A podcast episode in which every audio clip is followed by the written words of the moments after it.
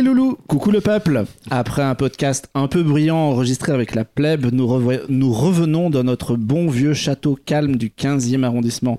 Je m'appelle Marc et je serai votre chambellan pendant deux heures joyeuses pour parler culture et monarchie. Je suis évidemment entouré de mes valets, Alexandre, Jean Salut. Salutations. pour recevoir rien de moins que le roi et la reine de l'humour, Maxime Nonzel et Géraldine de Margerie. Bonsoir. Bonsoir. Vous l'aurez peut-être compris, on va parler tous ensemble de la série Louis XXVIII disponible sur la plateforme de France Télévisions. Vous êtes les créateurs, scénaristes, réalisateurs et même directrices artistiques sur la série. Et ouais. Après Tutu YouTube dont on avait parlé il y a quelques semaines et de l'indispensable Tu Total qu'on ne manque jamais de citer, vous revenez donc avec un nouveau projet super décalé et qui nous a fait beaucoup rire. On va parler de tout ça, mais aussi d'autres projets qui nous ont fait marrer. On évoquera aussi un bouquin, un film qui fait un petit peu peur. Et on terminera comme chaque mois, ou presque, avec un disque. Tout à fait. Et on va donc commencer euh, par Louis XXVIII. Comment. Déjà, est-ce que vous pourriez pitcher aux gens qui n'ont pas regardé les- du tout les épisodes euh, de quoi ça parle? Alors, Hésitation, suspense. imaginez, donc c'est une uchronie. Donc, euh, imaginez que la Révolution française n'ait pas eu lieu et que la France d'aujourd'hui soit toujours une monarchie. Donc, c'est la France telle Euh, qu'on la connaît. c'est- C'est le cas hein, avec Macron. Voilà. Euh, C'est fait, c'est bon. Voilà. On peut passer à autre chose. euh, donc voilà, donc ça c'est le, le, le, le, le- Contexte. le contexte. Et donc le roi meurt avec toute sa famille dans un accident d'avion et le seul qui peut reprendre le trône c'est un bâtard, euh, fils euh, d'une prof de français qui a eu une aventure avec... euh, avec un, des membres de la famille royale. Et donc, il est, c'est un ado qui a absolument aucune conscience politique et qui se retrouve euh, sur le trône de France. Et comme il est mineur, il a un régent euh, qui est très conservateur et très dangereux. Et sa mère va tout faire pour récupérer la régence afin de, de- de protéger son fils et de, de protéger la France surtout. C'est beau. Mmh. Oui, pa- parce qu'en fait, pardon, je te coupe. C'est plus commence. une, ça commence, c'est plus, c'est presque plus une série sur la mère de Louis XXVIII que sur Louis XXVIII en Ouais. lui-même. Ouais, c'était un peu l'idée, c'est ce qui nous plaisait, l'idée de se dire que la responsabilité enfin, de cette mère dont le fils se retrouve à la tête d'un pays avec un pouvoir inouï, euh, l'angoisse qu'elle a à l'idée de se dire mais qu'est-ce qu'il va faire, il est pas prêt, euh, et, que du coup c'était, ça nous faisait beaucoup rire d'imaginer euh, ce personnage de mère euh, angoissé. euh. Ouais. Après, il y a un peu les deux points de vue, quand même, euh, aussi de euh, ce que ça fait de se retrouver euh, à la tête d'un royaume quand en fait on est juste obsédé par euh, son physique et, ou la fille à qui on veut plaire, de faire sa crise d'ado devant tout le monde. Euh, mais c'est vrai qu'à l'origine, c'était surtout Samia, notre personnage de point de vue. Et puis, en fait, c'est devenu les deux. Euh, ouais. C'est l'intérêt d'une- du format série, quoi. C'est on peut vraiment avoir deux personnages euh, point de vue, deux personnages principaux, et donc euh, regardez, c'était nos deux personnages qui sont euh, pas dans leur élément, quoi. C'est eux qui viennent de l'extérieur, ils ont rien à faire là entre guillemets, et du coup c'était vraiment intéressant de voir leurs deux points de vue pendant toute la saison. Co- comment est né le projet? Comment est née l'idée de départ? Et est-ce que derrière, il n'y avait pas l'envie de. Derrière la comédie, il n'y avait pas l'envie de faire un truc un peu politique? Ouais, dé- l'idée de départ, elle est venue parce qu'on a participé à un concours pour euh, OCS et la SACD. C'est un concours de scénario qu'ils font chaque année pour OCS Signature avec un thème. Et cette année, ce thème-là, c'était euh, l'Uchronie. Et c'est pour ça qu'on a réfléchi, on, on a cherché une idée d'Uchronie. On était finaliste, mais on n'a pas gagné. Et OCS nous a dit euh, qu'ils avaient aimé euh, notre ton et nous ont proposé de, enfin suggéré de leur proposer autre chose. C'est là qu'on leur a proposé tout ou YouTube. Mais euh, on avait quand même le projet Louis XXVIII qu'on avait écrit pour ce, concours et qu'on aimait beaucoup. Par ailleurs, le concept du concours de la SACD, c'est que si, quand on est finaliste, ils nous payent pour écrire le pilote. Donc du coup, c'est super parce qu'on avait un pilote et on l'a envoyé à France Télé Slash qui cherchait des projets. Et puis voilà, ça c'est l'histoire de comment Louis XXVIII et tout tout sont nés en même temps. Mm. Et la question sur la politique, euh, ouais, je pense que c- on avait bien envie de rentrer dans quelque chose de un peu plus mordant, de Enfin, ça nous a toujours amusé les. Enfin, dans Tu Total, on, on aimait bien donner un petit. Enfin, s'amuser un peu avec euh, des choses un peu politiques et égratigner les gens qu'on n'aime pas. et, et, euh, et sous le sous le modèle de la farce quoi parce que c'est politique mais euh, pas enfin c'est c'est c'est un peu en sous-texte quoi c'est à dire que c'est quand même Oui, euh, la, la base, c'est quand même une comédie presque débile. Vous quoi. voulez Ouais. pas remettre un roi Non, bah, Enfin, c'est qu'on on, on s'est permis de dire des trucs euh, énormes, et des trucs vrais. Euh, Il y, a, il y a toutes sortes de registres qui font que euh, euh, voilà quoi, on, justement comme dans Tu Total, euh, il y a beaucoup de gags un peu qui, qui sont euh, qui vont trop loin et euh, entre ces gags, il y a une vraie vérité euh, euh, politique qu'on pense et, et qui nous choque, mais euh, enrobée de, de beaucoup de farce et d'humour quoi. Puis ça nous permettait de faire des, des petits. Enfin, comme c'est une réalité alternative, on pouvait faire des, des petites références à la réalité. Le, le- le chapeau en fourrure de François Hollande. euh, on, a, on a plein de petits trucs comme Ouais. ça qui font. Enfin, des, là, j'en ai pas d'autres Le tipi, euh, le tipi dans les jardins de, Oui. du, du Palais Royal qui fait référence à la tente de Kadhafi. Alors, je vais Euh, revoir la série pour reprendre toutes ces références. Putain, on les avait pas, les cons. je crois que C'est pas grave en fait, Ouais. c'est juste, c'était rigolo de, de créer comme un espèce de miroir chelou euh, de notre réalité, mais sans forcément que ce soit. euh, Vous avez passé évident. des mois à, à référencer les us et coutumes des hommes politiques d'aujourd'hui ou d'hier? Non, c'est venu assez. euh, on a plutôt euh, cherché à, à, par exemple, jouer avec la tradition euh, de la monarchie, notamment euh, du déniaisage, euh, toucher des écrouelles, euh, le petit lever matinal et tout ça. Euh, les, les- les références, euh, ça nous est venu assez naturellement. Enfin, je me souviens, par exemple, le, le Tipeee. Euh, je sais plus de qui c'était l'idée. Oui. Euh, mais par exemple, la référence à Oprah Winfrey, euh, de, ça, c'est, ça vient de Max.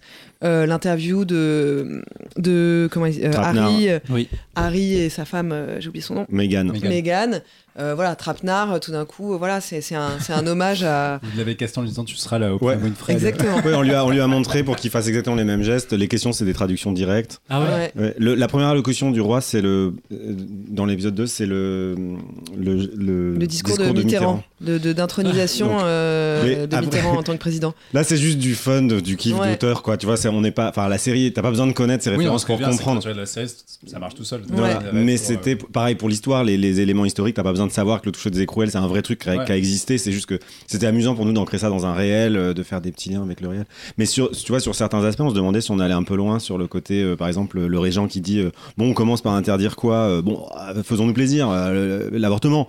On s'était dit, on va un peu loin, et trois mois après, la Cour Ouais. suprême américaine a interdit l'avortement. Et, et franchement, on n'y aurait jamais cru, on n'aurait jamais cru que- qu'on allait voir ça de notre vivant, quoi. Donc, euh, Franchement, à l'époque, on s'était dit, oh, On euh, fort. C'est un peu, euh, bon, c'est une Oh, farce. oh. C'est une farce. Et ben, la réalité, euh, malheureusement. euh, Mais du coup, le, le- le- le principe de perpétuer la monarchie, d'avoir un, président, un roi encore aujourd'hui, ça vous est venu d'où? C'est parce que vous avez vu euh, Jupiter ou. Enfin, est-ce que vous sauriez situer l'inspiration pour ce. Non, c'était plus du, le, le côté. euh, c'est vrai que la, la vraie fierté euh, historique française, c'est quand même la Révolution française, Ouais. Euh, les droits de l'homme, la, la- la République. euh, c'est quand même. euh, voilà, c'est ce qui, ce, qui, ce qui fait qu'on est fier euh, d'être français. C'est un peu surfait, non ouais. Qu'il y a un royaliste autour de la table. Et donc, euh, euh, c'était vraiment revenir sur ce truc-là, mais sans se dire, enfin, en tout cas pour ma part, sans euh, mettre ça tout de suite en lien avec le roi jupitérien, tout ce qu'on entendait sur Macron. Euh, c'est- moi, ça m'est apparu plus tard en disant, bah oui, c'est marrant, c'est, c'est- voilà, c'était plus euh, re- remettre en cause. Euh, cet élément fondateur euh, qui est notre fierté euh, nationale, enfin pour la, la majorité des Français, voilà, qu'est-ce que ce serait si ça n'avait pas eu lieu et aussi de se dire, ben, ça a eu lieu, mais ça n'empêche pas les privilèges de, de- de demeurer. euh, et, et voilà, et de, c'est pour ça qu'on s'est aussi amusé avec euh, le côté euh, chaque personne, chaque artiste est forcément un fils d'eux, parce que c'est le cas aujourd'hui. Enfin, voilà, il y a une, y a une endogamie énorme. donc voilà. Et, est-ce que vous êtes entouré d'historiens ou est-ce que genre vous avez méga bouquiné ou Ou au contraire, vous avez tout lâché ou full YOLO et vous écriviez vos vannes comme ça euh, Non, mais c'était des in- ça nous inspirait. En fait, Ça, en- dans les bouquins d'histoire, on trouvait des trucs qui nous faisaient bien délirer. Parce que là, l'idée, c'était d'imaginer une, une monarchie dégénérée, donc aller chercher des, les, les trucs de fous qu'ils faisaient à l'époque et de s'imaginer. Enfin, le déniaisage, t'imagines aujourd'hui un truc pareil. C'est- C'était rigolo de s'imaginer cette tradition aujourd'hui où se toucher des écrouelles, où le roi touchait parce qu'il était considéré comme un demi-dieu. Sauf que du coup, bah, les rois, ils touchaient des malades, bah, ils attrapaient des maladies et ils mouraient. Quoi. donc c'est vraiment débile. Ça nous, a fait- ça nous, ça nous faisait rire. C'était surtout une bonne source de- d'idées. Et puis sur le- le- l'aspect uchronie, euh, c'était aussi de se dire s'il n'y a pas eu la révolution, c'était rigolo pour nous d'imaginer que du coup la France serait devenue un pays de gens qui qui se plaignent pas, qui, qui, se révoltent pas, qui sont d'accord avec tout. C'était, enfin, je vois, ça nous faisait rire ça nous d'imaginer. beaucoup rire. euh, ouais, que... Pardon, je te coupe la. C'était genre Bizarro France, tu sais. C'était le. le- côté, euh, la France, ils ne sont jamais sortis dans la rue pour, euh, pour manifester, ce qui est que tellement pas à la France. Mm. Et donc, on a imaginé que la première fois vraiment où ils s'énervent, c'est parce qu'on leur censure leur émission de télé préférée. Ça, nous faisait beaucoup rire. Euh, voilà, mais c'est- c'est- ouais. c'est- parce que la question c'est pourquoi l'Uc- euh, pourquoi l'Uchronie Non, c'était est-ce que vous comment est-ce que est-ce que vous aviez bossé Est-ce Ah que oui, vous avez bossé euh, Parce qu'on a- on a- le stock de la Ouais. Bibliothèque nationale. On a quand même deux Belges ici autour de cette table et les Belges ont encore un roi. C'est vrai. Mm. Je C'est commence vrai, à ouais. comprendre pourquoi ils, Donc ils ont pas compris la série. C'était hyper premier degré pour nous, hein. franchement, c'était. Après, c'était très vite, on a dû se poser la question de est-ce qu'on fait une. La, la première grosse décision, c'était est-ce qu'on fait une monarchie euh, parlementaire, ou une monarchie de droit divin? Et c'est vrai qu'en termes de comédie, le droit divin était Bah oui. tellement plus amusant parce que n'importe quoi peut se passer. C'est vrai que une monarchie parlementaire en France, en plus, on a un peu l'impression d'avoir déjà vu ça. Enfin, il y, a- il y a eu. euh, Enfin, euh, le mariage du siècle euh, ou euh, le truc de palais royal. Enfin, c'est des Mm. trucs. C'est un peu. a Enfin, s'imaginer, on serait comme l'Angleterre. Bon, ce serait pas hyper différent en vrai. C'était plus in- intéressant pour nous d'imaginer une vraie différence, un vrai délire. Et du coup, c'est pour ça aussi que vous avez gardé peut-être l'aspect vieillot, les perruques, les costumes à l'ancienne. Ouais. Euh, à aucun moment vous vous êtes posé la question de se dire on pourrait quand même moderniser nos soldats et leur filer, je sais pas, des, des armes à feu plutôt que des épées, ce genre de choses. Non, ça nous faisait rire vraiment, justement, qu'il y ait un- une sorte de. De, de- que, ce temps soit hyper révolu, mais seule la cour ne s'en rend pas compte, quoi. Et donc de garder vraiment des éléments hyper datés, comme les perruques, les épées, euh, euh, que ce soit qu'il y ait une vraie différence entre la cour euh, et le peuple, euh, même si voilà, le peuple, c'est, c'est, il s'habille comme nous, enfin c'est nous, quoi. Et la, et la cour est ce truc absurde, en perruqué, mais un peu façon euh, néo-baroque, euh, un peu moderne, mais on voit que c'est plus possible en fait. C'est, Et c'est- en même temps, euh, tu Coppola. vois, on a vu, on- Ouais. on, a vu récemment, euh, il y a je crois 15 jours, euh, Elisabeth Borne qui, a fait- qui a fait, euh, je sais plus quel truc, avec- qui a été reçu par des gens en costume avec des perruques blanches et tout, et tu te dis en fait finalement, euh, Ouais, ma vanne, elle est pas si loin que ça quoi. c'est vrai. Mais c'est Mais- ça, qui- c'est ça que vous entretenez un peu une espèce de rapport à la réalité qui, est- qui, fait, qui fait aussi le décalage, l'humour. Oui, voilà, c'est que c'est aussi par les costumes et tout ça qu'on fait vivre l'Uchronie euh, de manière euh, un peu, un peu forte. Et, et si la cour euh, avait ressemblé vraiment un peu à, au, au gouvernement en place, à l'Élysée, bon, là, ce qui est, ce qui est marrant, c'est de marquer les contrastes pour vraiment marquer aussi euh, ce qu'on dénonce. Non, mais là, là, on, on plaisante avec ça, mais je- en, en sous-texte, la série, elle dénonce vachement. Enfin, Ouais. moi, je l'ai vachement. Elle, elle dénonce pas mal. Et euh, moi, ce que j'ai trouvé aussi hyper intéressant, c'est que euh, l'espoir dans votre série, c'est la jeunesse. Mm. C'est c'est un vrai truc dans, dans- Vous voyez ça comme ça, le- la, la société de maintenant, l'espoir repose sur euh, les générations d'après et plus trop sur la nôtre, quoi. Moi, j'adore les jeunes. Moi aussi. en tant que jeune, pourquoi vous C'est vrai qu'on riez est tous jeunes autour de cette En table. 2027, Non, mais en tant qu'utilisateur de TikTok, Ouais. on- non, mais je, suis- je suis vraiment pour le coup impressionné. C'est-à-dire que on- c'est assez génial de vieillir et de voir euh, des jeunes euh, se servir des outils comme nous, on s'en servait pas. Enfin, en tout cas, pas pour faire des trucs bien. Est-ce que tu es en train de dire qu'on a été une génération de gros branleurs? Franchement, ouais. Un peu. Enfin, moi, je, je trouve que notre jeunesse à nous, elle était vachement moins impressionnante que, que la, nous, la jeunesse d'aujourd'hui, quoi. Enfin, je rappelle qu'entre Jean-Victor et moi, on a 10 ans d'écart. Oui, Oui, mais euh, ça se voit pas. c'était quand même éclaté quoi. Enfin, on faisait pas grand chose. On faisait pas grand chose en fait. Alors que. Non, mais c'est sûr. Hmm. Donc c'est pour ça qu'on voulait, enfin, refléter ça, cette- ce sentiment qu'on a que qu'il y a une jeunesse aujourd'hui qui qui sait se servir des outils, qui sait se mobiliser, qui sait s'informer, euh, et que du coup, bah, une, dans notre monde alternatif, effectivement, ce serait peut-être eux qui seraient ceux capables de créer la révolution dont le pays a besoin dans notre monde, quoi. Donc euh, c'est pour ça, c'était une manière de enfin, leur rendre hommage parce qu'ils sont plus intéressants que les vieux, de toute manière.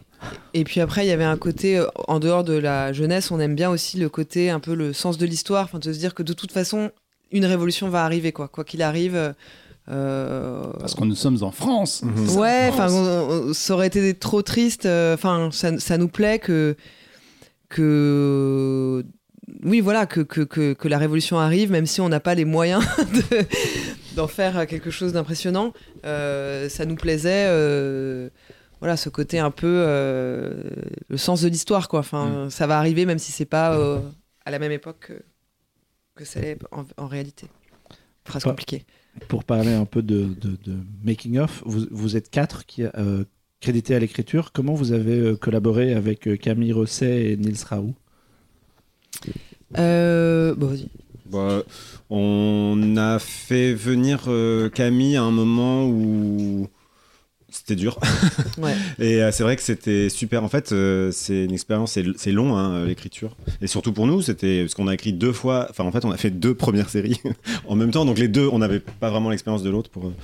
Et, et du coup, euh, c'est vrai que Camille a été super pour être un. Elle, nous- elle nous a permis de, de nous aider à à nous débarrasser des choses qui nous encombraient, à, à amener la série ailleurs, là où on n'arrivait pas à le faire. Après, ce qui s'est passé, c'est aussi qu'elle est tout simplement partie faire euh, sa propre série, qui s'appelle Platonique, pour OCS.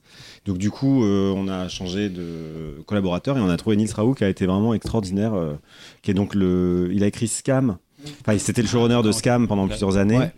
Et de Diana Boss sur Slash. Euh, et et c'est vraiment, euh, c'est une brute de structure, ce mec. Ouais. Et bah, il a fait plus que la structure, mais beaucoup la structure. Et, et ça, sur la- l'aspect politique, j'avoue que nous, on était un peu. en- on, on s- on se noyait un peu. sur le- Surtout, on avait. C'est ça le plus dur pour vous, c'était justement d'arriver à structurer 10 épisodes en disant l'histoire elle commence là, Ouais. elle arrive Ouais. là, et comment Ouais. on étale ça sur euh, autant d'épisodes. Oui, et puis on avait une profusion. En fait, on était tellement inspirés qu'on avait euh, de quoi faire euh, 10 saisons.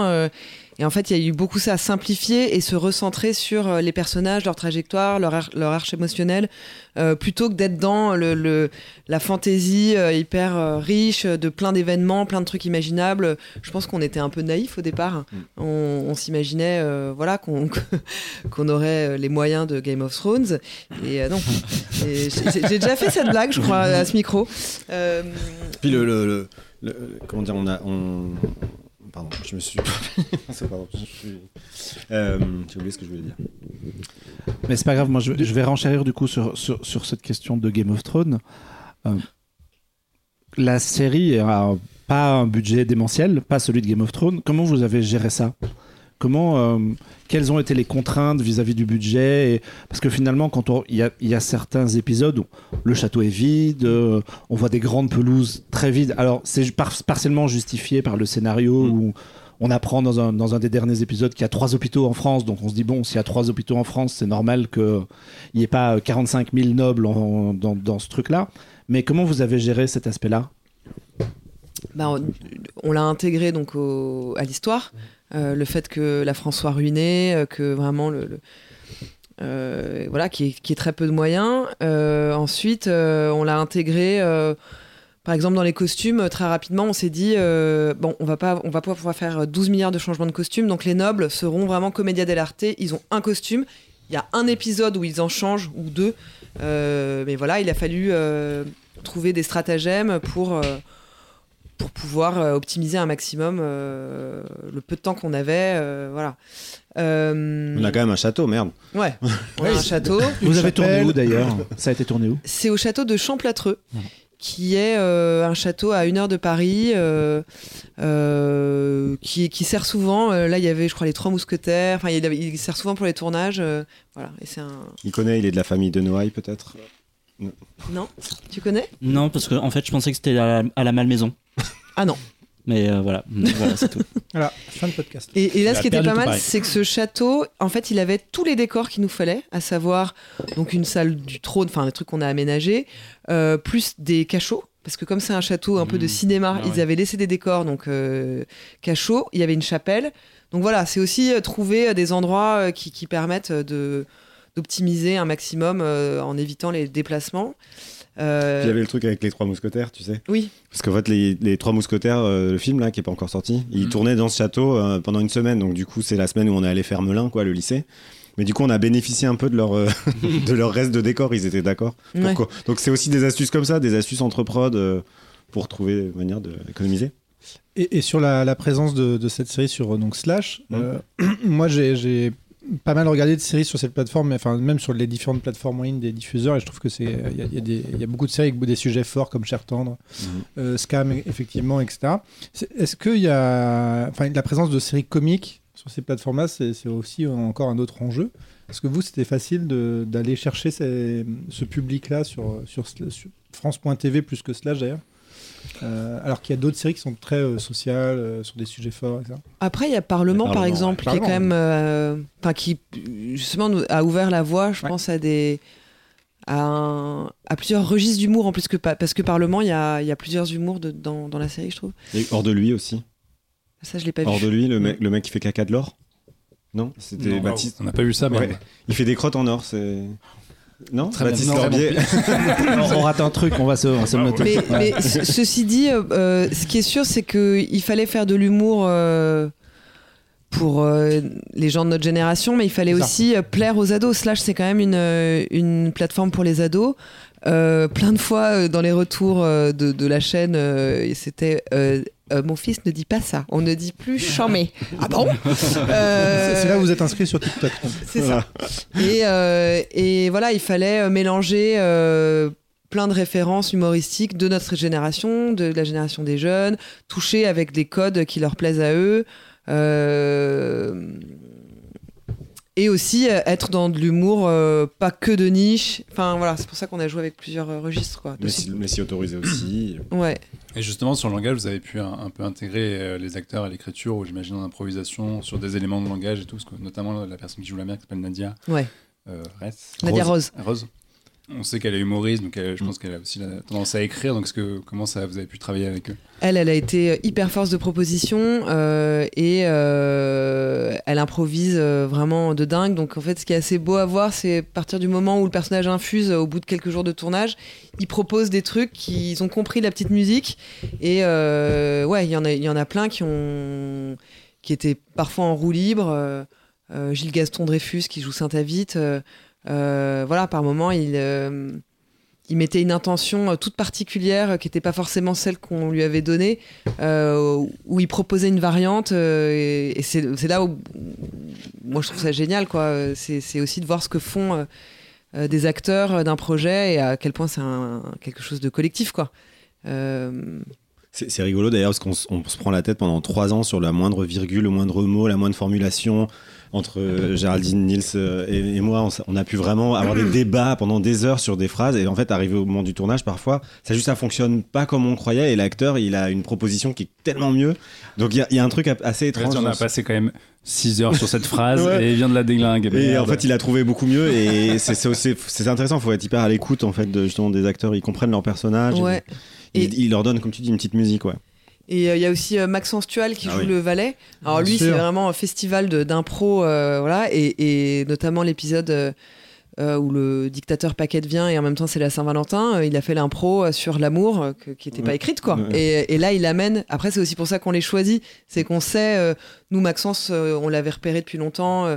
On, on sait de quoi il est capable sur scène et tout ça. Il est plutôt du théâtre. Et, euh, et voilà quoi. Il a, il a amené ce truc-là. euh, dès le casting, en fait, c'est-à-dire Ouais. que on avait écrit un cherchiez des personnage. comédiens, vous saviez qu'il y avait aussi cette euh, capacité à improviser, à amener des choses. Là, on, est, a été sur- on a été surpris, c'est-à-dire qu'on avait écrit un personnage qui était un peu un Nestor. Et en fait, il en a fait autre chose. Il Mm. a, quand il arrive en casting, tout d'un coup, c'était un mec qui avait le cœur sur la main, qui était tout sensible. Et tout d'un coup, on s'est dit, mais en fait, pour lui, c'est dingue. Ce valet, il était très fan du père. Le père a Mm. disparu. Il voit le- ce fils qui savait même pas exister arriver. Il est hyper ému. Et en fait, tout d'un coup, il a apporté une dimension au personnage que nous, on n'avait pas totalement repéré. Quoi. Ouais. Ça, c'est génial quand t'as un acteur qui fait ça. euh. Pourquoi est-ce que vous avez choisi de réaliser? Ah, Bonne question. une très bonne question. Parce que Euh, par exemple, Toutou YouTube, vous n'avez pas réalisé. Donc, Euh, J'imagine qu'il y avait aussi une histoire de planning, mais pourquoi, pourquoi cette série-là en particulier, ce projet-là en particulier? Oh, on en avait envie. euh, Bon, je sais pas. On avait envie dès le départ. euh, euh, parce que le- c'est tellement euh, singulier et, et bizarroïde que je pense que personne d'autre que nous euh, n'aurait pu. euh, Ouais. euh, le- Enfin, j'en sais rien. euh, si, bien sûr, euh, Stanley Kubrick. euh, évidemment. S'il nous écoute. Voilà, ou Lou Beach. Euh, non, mais ouais, c'est que- c'est que c'est que la vision, on l'avait dès l'écriture et et voilà quoi. Donc euh, Alors que bon, Julien Patry sur Toutou YouTube, c'était, ça a été une rencontre assez géniale. Ça a tout de suite fonctionné. On, on savait. Puis il fallait que nous on puisse avancer sur euh, le reste. Lui, on savait qu'on Ouais. lui, on lui confiait Toutou YouTube et que ça allait rendre un truc super. On était hyper confiants. Et du coup, c'est vrai que sur ouais, sur Louis, euh, c'était. Après, c'est ouais, c'est peut-être un exercice qui était plus compliqué à confier. Euh, parce que c'est vrai, c'est un petit peu plus, je sais pas comment dire, c'est un singulier. peu plus singulier. Je sais que pour Toutou YouTube aussi, il y avait ce truc de Corée, de voilà. Enfin, il fallait quelqu'un de d'assez expérimenté. Euh, Tout YouTube, c'est un peu plus sérieux aussi, entre c'est un peu moins déconnant quoi. Ouais. Hmm. Là, c'est ouais, c'est vrai. Dans le sens où moi j'ai trouvé que Louis 28 ça se rapprochait un peu plus dans l'humour de Tutotal Mm. que euh, Tutu YouTube qui était quand même ouais un petit peu plus un petit peu plus un petit peu plus ouais sérieux. Le 28 est un peu plus délirant. euh, on Mm. sait, voilà. Donc c'était, c'est ça, c'est plus compliqué à confier à quelqu'un d'autre. Le ton, il est plus. euh, euh, voilà. Et c'était quoi justement pour vous le plus dur de, de réaliser d'un seul coup cette série de 10 épisodes euh, Parce que j'ai- voilà, on parlait déjà du fait que ça, moment certaines phrases, une fois sur le plateau, ça marchait pas, etc. Ou il fallait les changer. Mais c'était ouais, c'était quoi les, les gros défis, les, les choses que vous n'avez pas forcément pensé en amont, qui une fois sur le plateau posaient problème ou, Le froid. Le- Par exemple, une, une partie de pétanque par moins 3, avec des la main des costume. comédiens colle à la boule en métal. Ah merde. Il faut chauffer les boules dans de l'eau chaude. Non, mais c'est. Ah ouais. et, et surtout qu'on a écrit une scène où ils portent des claquettes de piscine. C'est sûr que nous, on a écrit ça en juin. et c'est vrai que ça, ça fait partie des trucs de budget. C'est-à-dire, pour que ce soit pas cher aussi, euh, tourner en hiver, euh, c'est euh, une économie. Ok. Ah ouais. Ouais, moi je dirais le 10 minutes utiles par jour. Ça, c'est vraiment le- ne pas avoir de temps. Ouais. Euh, de courir court. Tu cours et en fait, t'as- on t'as pas le temps non plus d'avoir une prépa qui te permet de d'arriver euh, complètement, euh, complètement préparé euh, et super euh, efficace. voilà, Là, concrètement, pour 10 fois euh, 25 minutes environ, vous aviez combien de temps de tournage? Euh, cinq semaines. Ah oui, donc ça. Ouais. Ouais.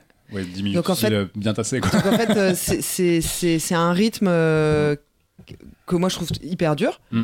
Euh, qui demande à tout le monde d'être au sommet du top de tout.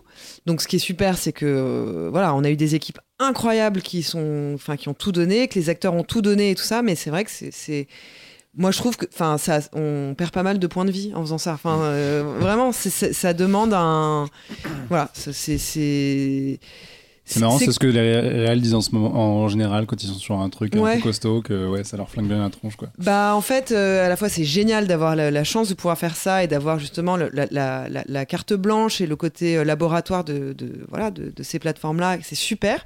Mais par contre, euh, oui, voilà, faut faire un petit deuil de euh, t'as pas le temps de euh, bon déjà ça et t'as t'as- t'as pas le temps de te poser des milliards de questions. Faut avancer, faut avancer, faut et, et c'est dur quand euh, c'est un vrai plaisir et en même temps aussi euh, nous on avait euh, pas une expérience de dingue mais voilà de, de ça déjà entre ce que tu as écrit et ce qui advient euh, sur le plateau il y a déjà, déjà il faut du temps pour te- Ouais. t'en remettre parce que tu es là genre ok donc ça va être ça. Ok alors attends et, mais en fait il faut toujours voilà. Et, et, et je trouve que c'est c'est des rythmes qui sont difficiles euh, voilà enfin faut, faut le savoir Et, et juste pour être clair, vous, vous aviez euh, Toutou YouTube en parallèle qui était en, préparation, qui était en tournage, qui était en. qui venait d'être terminé En fait, il y a même eu une semaine de battement. Ouais. Le tournage euh, de Toutou tout s'est terminé la, la même semaine que la première semaine. Donc vous aviez le montage de Toutou YouTube en Ah, parallèle. mais c'est pas nous et- qui montions. non et mais vous étiez, vous étiez pas du tout, Non. vous étiez dégagé de ça.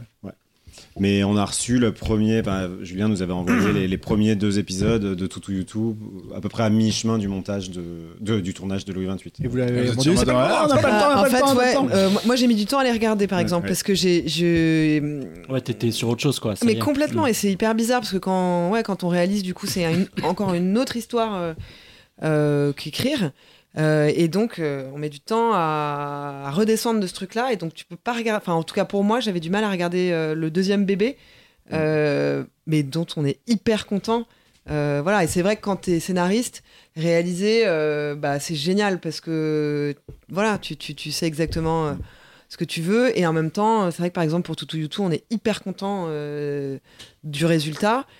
et même des choix qu'il a fait qui n'étaient pas, qui étaient pas au scénario. Enfin, voilà, des, des choses qui ont été rajoutées. Je sais pas où je vais là, mais. euh, Mais c'est vrai que le- le- il y a un côté guérilla filmmaking, c'est-à-dire que tu, j'ai des souvenirs, il y a une séquence où on a couru, tout le monde courait avec le matériel Ouais. pour aller faire la séquence avant que le soleil disparaisse, et en fait on a- on n'avait plus d'autre chance. On a réussi à glisser deux prises, et c'est une séquence émotion. C'est le moment où dans l'épisode 1, euh, Cédric est dans l'enclos avec le porc, et donc pendant que tu avais Nils, l'acteur qui de Cédric, qui amadouait le porc pour que le porc, normalement on devait avoir une heure pour qu'il puisse amadouer le porc, donc lui il était en train de se concentrer pour amadouer le porc pour que le porc vienne vers lui. Il fallait que tout le monde, tout le monde toute l'équipe courait, enfin, je veux dire courir en, en portant des boîtes. à- pour réussir à faire deux prises d'un moment qui est censé être émotion, très Mm. calme, très contemplatif, très doux. Et il y a vraiment un côté. Et en fait, honnêtement, chaque fin de journée de tournage, t'as l'impression que c'est un miracle qu'on soit arrivé au bout. Et le lendemain, faut recommencer. Il y a vraiment, c'est intense, hein, putain. ouais. Les gens qui font que ça, mais Bah ouais, ouais. Et c'est la différence entre euh, voilà, des séries comme ça ou euh, le long métrage où c'est pas 10 minutes, mais 3 minutes utiles par jour? Enfin, après, maintenant, je sais pas parce que j'ai l'impression que, Tout le monde en galère. tout le monde est en. Tout enfin, voilà. tout Le change. streaming a tout cassé. Je- euh, ouais. C'est c'est quand même. euh, c'est intense, quoi, faut le savoir. Et Est-ce que ça, du coup, l'expérience de tournage guérilla, tout ça, ça, ça a peut-être influencé votre façon d'écrire pour la suite? Ouais. Bah là, on- là, ces conneries-là, on sait que ça passera pas. euh, Bah ouais, on. on- on- Maintenant que vous savez comment concrètement ça se traduit. Oui, euh, c'est-à-dire que. ah, alors après, enfin. Oui, on, on fait, on, on voit tout de suite le, euh, le côté baignure, quoi. Justement, certaines scènes où t'es là, non mais là, laisse tomber ça. Là, euh, une scène avec un on va faire un chié, contre chant, donc, euh, euh, des dialogues, et, et- et le mec va raconter ce qu'on n'aura pas eu les moyens de. Enfin, oui. Mais c'est ça. plus sur les coupes scénario pour moi. Ouais. C'est- moins, sur- c'est qu'on sait que la semaine, les deux semaines avant le tournage, il y, a- il y a un moment où on te dit bon, faut couper 8, Ça, on peut faut pas, couper ça, on peut 8 pas. pages quoi. Et du coup, t'as l'impression que chaque mot a été justement est tellement important pour qu'on Ouais. comprenne l'histoire. Donc c'est vraiment dur. Et du coup, on- c'est surtout ça. C'est pas tant le tournage. Le tournage, on sait que de toute façon, ce sera dur. Ouais, mais je pense que là, on anticipe quand même un tout petit peu plus, même si euh, on fait pas, euh, on s'empêche pas. Mm. Euh, On trouve d'autres moyens. Oui, vous, d'autres espérez moyens. que la- vous espérez que la prod aussi, à un moment, vous dites oui, ça allez, vas-y, on a le budget pour. Et puis go, Ouais, quoi. ouais. Mais il y a tout un truc sur les décors, c'est le, le- de pas utiliser un décor une, une Ouais. seule fois. Donc du coup, Ouais. comment on peut se démerder pour que euh, si on va tourner dans tel endroit, on peut, mais il faudrait qu'on s'en resserve pour autre chose à un autre moment plus tard dans la série, tu vois. Donc c'est un truc comme ça, c'est des astuces qu'on trouve.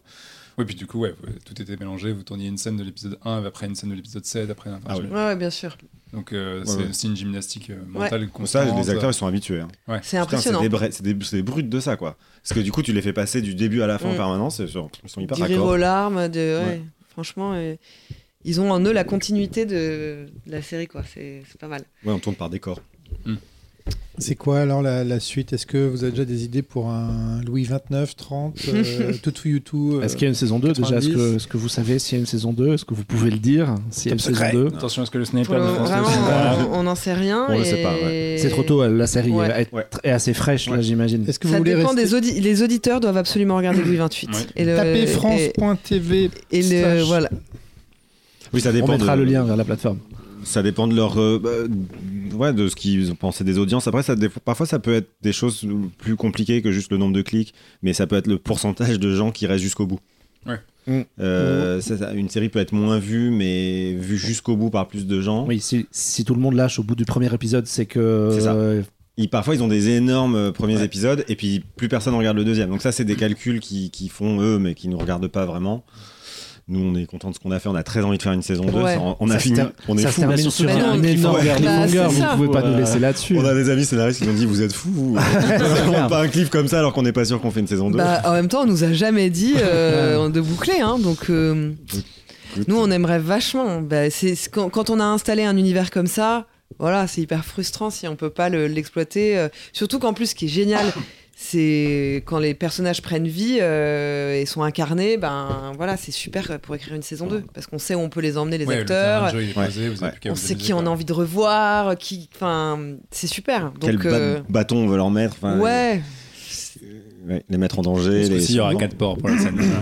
Vous voulez rester sur l'idée de développer euh, deux, trois séries en même temps un- oui, ah oui, oui, Euh, on fait d'autres choses encore.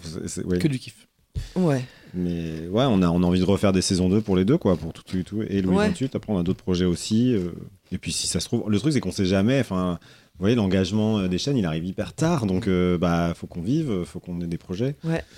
Donc, euh, mais bon, c'est vrai que c'est un peu notre priorité si jamais ça, ça on Ouais. a un feu vert. hein. Mais Il sinon, ce sera peut-être une série à une saison. Il y a des sé- sé- séries que j'adore qui n'ont eu jamais eu de saison 2. Ouais, et qui des mini-séries. Ou Là- non, mais qui sont Ah oui. restées à l'état. Ah oui, tu vois, comme Angela, 15 ans. Il y a qu'une saison, hein, Angela Bah Gordon ouais. Non Oui. Et il n'y a pas de fin, si? Il n'y a pas de fin, hein, Bah, ça se termine de manière un peu ouais, voilà. comme ça, voilà. Elle pécho pas euh, son voisin? Elle pécho jamais euh, Jordan Catalano, quoi. Ah si, elle l'a pécho Si. à un moment. J'a- J'avais une question un peu plus, un peu plus métaphysique, mais est-ce qu'il y a de la place pour des séries humoristiques en dehors justement de OCS euh, slash? Est-ce qu'il y a d'autres chaînes euh, en dehors des plateformes? Est-ce qu'il y a d'autres chaînes sur où il les y a chaînes des hertziennes, quoi. traditionnelles Enfin, Oui, voilà, ça. Moi, je me souviens des- du, du grand moment où Canal Plus faisait des Working Girls, des, des Hard, etc. Euh, J'ai du mal à voir la place des séries courtes humoristiques. Moi, je, je- même, même aux États-Unis, en ce moment, j'ai du mal à voir où est-ce qu'il y a des, des sitcoms drôles euh, qui marqueraient euh, peut-être les jeunes générations d'aujourd'hui. Peut-être que je suis trop vieux et je suis un boomer, mais. Ouais, Est-ce qu'en France, il y, a- il y a encore une place sur les chaînes pour, euh, pour ça, en dehors des petites pastilles de, de 20 heures Il y a eu un appel d'offres là pour une sitcom France Télévisions. Bam Voilà. Donc ils t'ont entendu. Et donc euh, effectivement, ça peut-être ça va revenir. Euh, on- voilà, mais appel d'offres. Euh, je sais pas ce qui a été gagné, ce qui a gagné. Et du coup, là, avec la sortie de la série sur France TV Slash, vous avez un peu de suivi, on vous donne des premiers chiffres, etc. Ou c'est dans le, le- Non. c'est opaque à fond et vous savez absolument ce qui- pas ce qui se passe. euh. Non, il nous, il, il nous avait prévenu qu'il nous dirait pas, euh, Ok. il nous ferait pas des reportings tous les deux jours. euh. donc on saura dans, je sais pas, deux trois semaines. Enfin, je- il- il- parce que pour eux Vous, êtes, aussi, vous êtes devant le téléphone, vous attendez. euh, Non. Mais vous avez, mais vous avez eu des retours parce que, enfin, des retours du public? Vous avez eu des réseaux Ouais, sociaux. on, on a Parce que eu. Pardon, non, vas-y, termine. Non, non, on a eu des, une bonne presse, ce qui est Ouais. hyper euh, agréable pour un projet comme ça, euh, dont on était conscient qu'il était hybride et, et on n'était pas sûr. euh, là où Toutou Youtou, voilà, c'est vrai que je pense qu'il est peut-être plus séduisant que Louis XXVIII. Donc on était hyper contents. Euh, et de gens qui ont compris, euh, enfin voilà, c'est chouette de se sentir euh, compris. Et puis euh, autour de nous, euh, ouais, ouais, plutôt des très bons retours. Euh, après, moi, il y a- il y, a des gens qui n'ont pas du tout compris et je leur en veux pas. Mais la plupart des gens, euh, soit sont très faux euh, soit euh, sont très bons acteurs. Mais La, euh, la vie des gens de gauche, hein, ça va. hein. Bah, nous, on n'invite que des gens dont on aime les, les, Oui. les projets, hein, sinon ça sert à rien. Oh, et vous nous avez invités deux fois. Ah. Mais j'ai lu sur Twitter, Maxime, que toi, tu as eu un retour de monarchiste, De royaliste. de Ah, royaliste. ouais. Vaincre ou mourir. Ouais. Oh, ok. Ouais, quand, quand la série a été annoncée sur Twitter, il y a un mec qui a répondu allez vous faire enculer? sympa. Et après, il est allé choper, il est allé trouver une, un vieille, une vieille interview de moi d'il y a hyper longtemps parce que j'avais fait un documentaire Ah, sur la ça. culture gay pour Arte. Sur- et du coup, il avait marqué que j'étais, je sais pas quoi, euh, activiste LGBT. du coup, il a fait la capture avec le zoom sur l'activiste LGBT comme une preuve qu'il y avait un. Voilà, mais bon, euh, non, à la limite, si c'était énervé plus, on aurait préféré, ça aurait fait un peu de buzz. mais pour l'instant, on n'a Oui, pas reçu de, menaces de ouais. mort. Ouais. euh, je crois qu'ils nous ont un peu review bombé à droite à gauche. On sent qu'il y a des trucs qu'on déplu, mais rien de, rien de massif, en tout cas pas de menace de mort. hein. Pas encore. Et, et- et- et tu sais si qu'est-ce qui les a dérangés en fait? C'est le, c'est la, c'est la moquerie, le ou, ou justement se là, moquer du roi, je pense. le- se moquer du roi, ou parce qu'il y, il y a un côté avec des persos comme. Tu sais que tous euh, les ans, tu peux aller assister à une messe en l'honneur de Louis XIV euh, Ouais, à Enfin, une Johnny à Paris. aussi, hein. hein, Oui, c'est c'est vrai. Mais le- la série est aussi vachement inclusive avec le personnage de la, la Pampa et la Vipère, Mm. qui sont deux personnages absolument géniaux.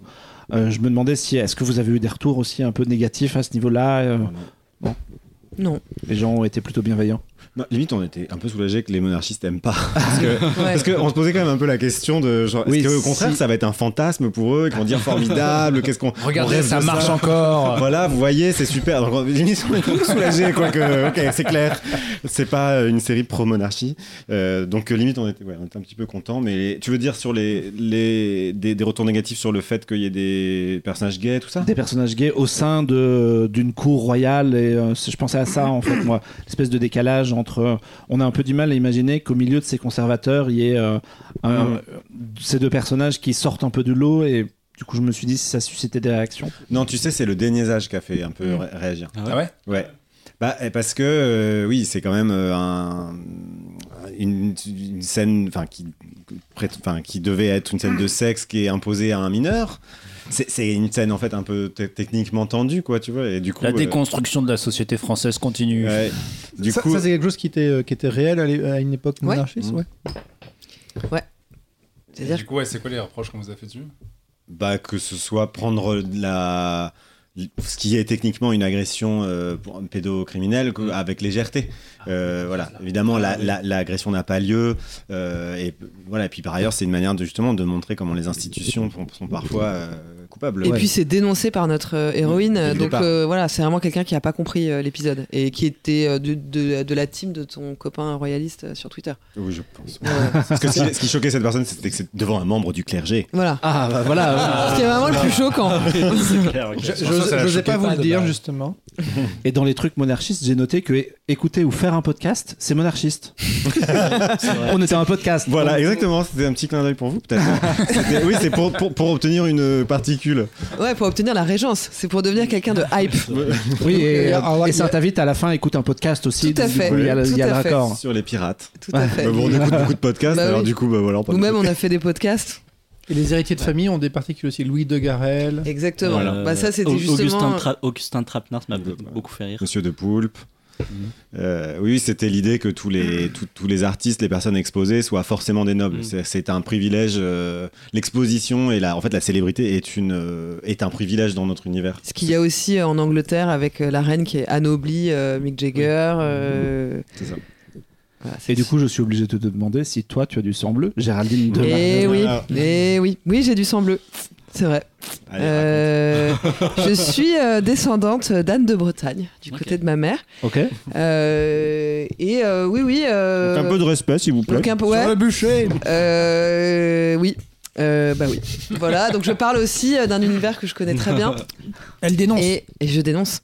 Et, euh, et en même temps, avec une forme de tendresse aussi, parce que je, je viens de là. Euh, mais euh, oui, oui, c'est un univers euh, que. Alors là, il est beaucoup plus outrancier que ma famille, heureusement, mais. euh, mais Oui, c'est euh, pas autobiographique. on- est Non, non, non. d'accord. vraiment pas. Vraiment pas. Mais après. euh, Mais des personnages comme Madame de Maintenant, c'est vraiment des personnages que tu as beaucoup écrits et que qui, qui étaient qui importants me pour viennent toi. assez naturellement. Parce que c'est des. En fait, ça ressemble beaucoup au, au genre de nobles qu'elle a pu croiser. Et euh, justement, le côté, il parle euh, comme des chartiers, je sais plus comment c'est comment il- des, des nobles qui parlent, qui sont vulgaires en fait. Ouais. Et on- là, on n'a pas forcément cette image-là. et- Mais euh, voilà, oui, ou des, des, des espèces de trucs que j'ai pu entendre, euh, du genre, euh, on dit pas les deux margeries, on dit les margeries. Bon, ben voilà, c'est des trucs, euh, c'est absurde, mais euh, euh, voilà, ça fait partie de ces espèces d'étiquettes complètement datées. Euh, qui nous faisait marrer. Enfin, moi, ça me faisait rire de faire des petits clins d'œil, mais oui, oui, c'est un sujet que je maîtrise bien. Et, et toi, en plus de ça, tu as été directrice artistique sur la série? Euh, Je t'ai dit que t'avais pas assez de casquettes, donc Ouais. en rajouter un peu. Euh, oui, en fait, j'ai fait euh, les choix euh, artistiques de musique, euh, de, de références un peu d'images, euh, voilà, un peu la, euh, la grande euh, tonalité, musicalité, euh, esthétique euh, de la série. Euh, grâce à la confiance de Maxime, euh, qui m'a laissé euh, carte blanche. Et euh, donc, c'est vrai que euh, toutes les, voilà, les petites idées de de sculptures moches, euh, de sculptures de chaises, euh, voilà, sculptures de chaises, espèce de menthe religieuse phallique euh, dans Mm. le jardin. euh, euh, voilà, c'est- c'est un truc qui me plaisait euh, et puis. Mais c'est un truc que t'avais déjà en tête à l'écriture ou ça s'est débloqué après Ouais, euh, ouais, ouais. euh, je- Bah, j'ai dit assez vite que j'avais assez envie de m'en charger, justement, euh, connaissant un peu. Enfin, euh, je connaissais le château, euh, voilà. Ok. Et, et la musique. C'était naturel. et- Ouais, ouais, c'était naturel. Et... Mais euh, après, euh, tout ça a été discuté avec Max aussi. Enfin, j'aurais, j'aurais jamais pris euh, une décision qui n'allait pas euh, à Maxime. Euh, voilà. Et justement, en tant que réal, tous les deux, comment vous vous sur le, sur le plateau? Parce que c'est toujours la question qu'on se pose quand il y a Mm. deux réals. Vous, êtes tous les deux hyper euh, synchrones sur les choix de caméra, machin. Il y en a un qui s'occupe plus des acteurs, plus de machin. On n'a pas tourné ensemble en fait. Chacun a fait une partie Ah, euh, différente. Chacun, ok. Ouais. Mm.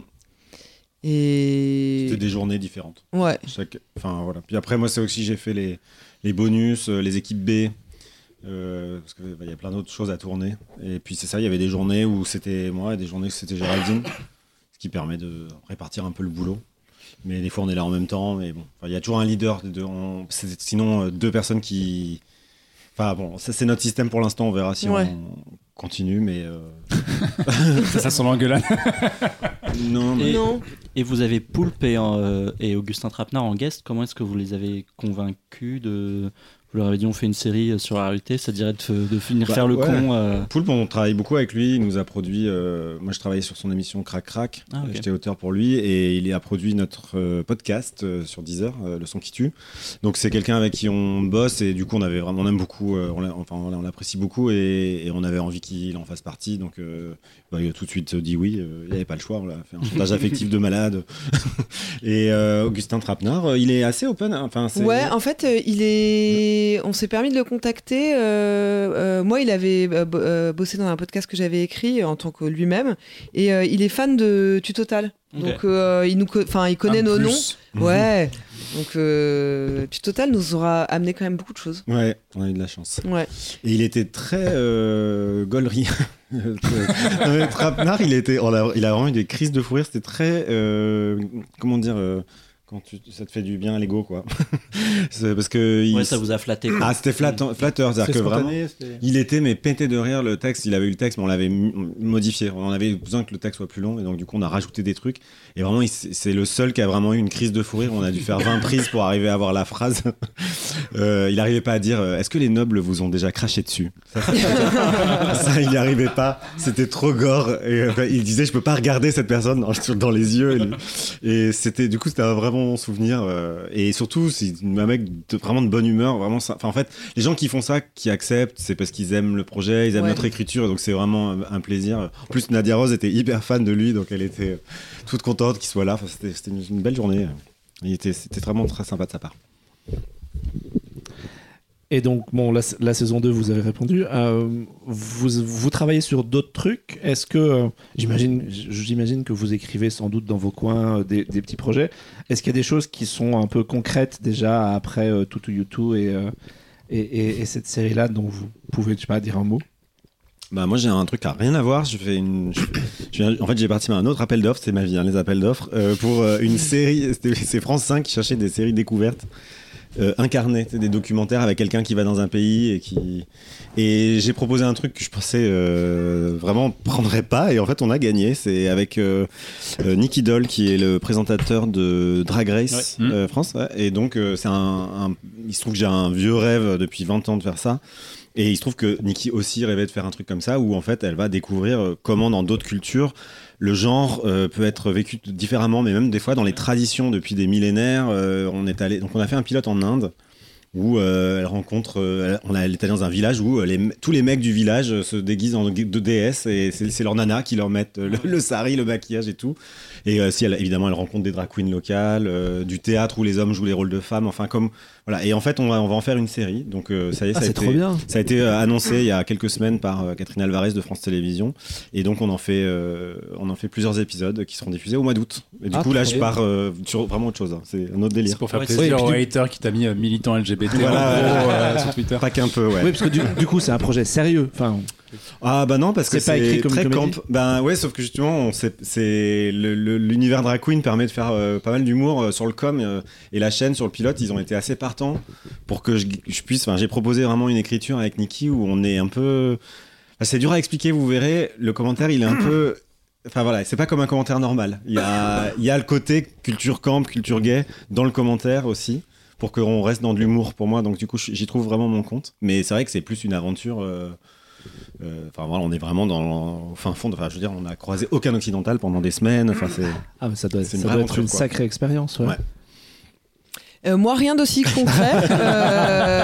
Euh, ouais, moi, j'ai fait une trilogie euh, à Hollywood. Euh, non, non, moi, des, des projets en développement, puis des trucs, j'en parle pas trop par superstition, parce que, parce que je suis C'est pas sûr. ouais. Exactement, mais, mais, mais pas mal de choses. Et Ah, tous voilà. les deux aussi d'autres trucs euh, ensemble ou pas? Vous Non, en plus jamais. marre Est-ce que vous, Jamais. vous en avez marre Ar- Arte, mais on, je sais pas, c'est pas encore très officiel. Je sais, en fait, j'arrive pas. à- Je sais, maintenant, je sais plus ce que je, je peux dire Si, ou on fait une petite, euh, une, mais c'est pour Arte Web, on fait une série, euh, mais on- en semi-animation. Mais on vous en dira plus euh, Ouais. bientôt. euh, Ok. Vous nous réinviterez pour la troisième Voilà. fois. On vous en invite tous les trois mois de toute façon. voilà, c'est Quand bien. vous voulez, hein. il y a toujours à boire et à manger. Sachant que pour lui 28, il y a aussi les petites pastilles a priori euh, sur le. Ouais. Coucou le peuple. Donc euh, la série Coucou le peuple, il y a cinq épisodes. C'est des YouTube, euh, des tutoriels YouTube faits par la Pompa et la Vipère pour expliquer au, au peuple comment survivre au palais si jamais par miracle ils ont la chance d'être invités. Et donc il y en a deux qui sont sortis, il y en aura trois autres tous les mercredis sur YouTube. On Et, mettra euh, les liens, ouais. Et Louis 28, vous avez une fin en tête? Je me souviens quand Lost était. je me suis dit mais c'est quand même, mais c'est quoi ces mecs qui ont commencé une histoire avant la fin. C'est Ah, les quoi cette église D'accord. Très bien. Et ben. Euh, Six Seasons and a Movie, tu Si vois. on a, on une idée, on a à peu près une idée, mais comment on y va, on sait pas trop. Ouais. Mais on a une idée de ce qu'on veut. Ouais. Tout- en fait, ils étaient tous morts et ils se réveillent. Ouais, c'était le chien. Sur une île. Voilà. Eh ben super. Euh, ça s'appelle Louis 28. C'est dispo sur la plateforme France TV slash France TV qui a d'ailleurs une chouette plateforme. Je me suis un peu baladé dessus Exactement. cet après-midi sur lequel il y a beaucoup de contenu gratuit et j'en profite pour euh, les gens qui nous écoutent dire un mot dessus puisque euh, il y a beaucoup de films qui sont disponibles gratuitement. Il y a plein de séries. euh, il y a des productions dédiées à slash comme euh, Scam dont on a déjà parlé ici ou même Last un Man, énorme Hero- succès, ouais. Last Man Heroes, la série d'animation qui a, qui- qui a été dispo là-dessus. Et Parlement aura une saison 3 qui arrive euh, prochainement.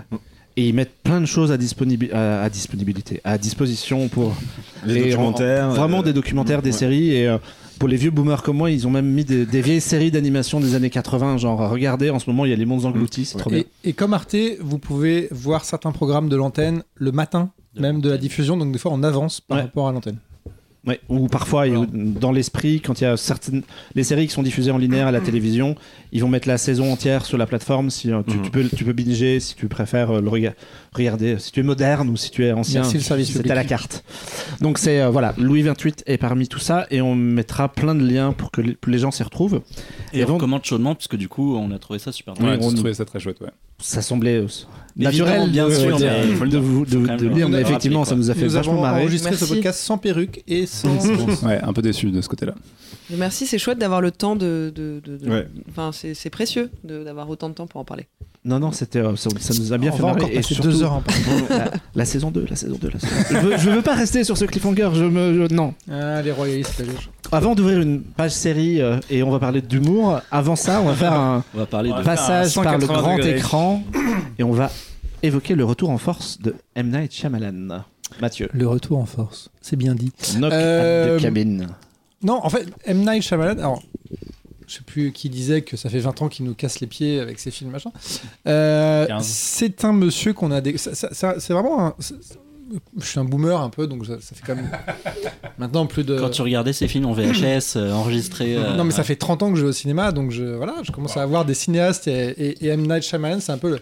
Je me souviens qu'à la, sortie de Sixième Sens, tout le monde parlait d'un Spielberg euh, nouveau, euh, etc. Sachant que Sixième Sens, c'est même pas son premier film, son troisième film, si je ne m'abuse. Euh, et ce monsieur s'est fait connaître sur des, sur des films finalement assez simples, avec des concepts très forts, euh, et, euh, euh, des, concepts d'épouvante, d'horreur, euh, où on frissonnait tout ça, où il y avait un Bruce Willis par-ci, une brasse à Howard par-là. Et on l'a suivi pendant quelques années, toujours pareil, sur des, sur des films assez, assez simples finalement, Phénomène, qui quand même nous fait peur avec du vent. Je vous à bah, revoir. Ce que je dis pas, c'est qualitativement, ça s'est quand même cassé la gueule très vite. Et justement, euh, tout le sujet de ma chronique d'aujourd'hui, c'est qu'on l'a un peu perdu. Euh, je dirais pas que c'était un film qui s'appelait After Earth, mais en tout cas, Moi j'aime bien Euh, il y a un After moment. Earth. Il y a eu pire avant. hein. Franchement. Il y a eu le euh, dernier maître de l'air quand même. C'était hein. avant c'était- Je crois que c'était après. avant. C'était avant. Euh, Il y a un moment, on l'a perdu. Et puis, et puis.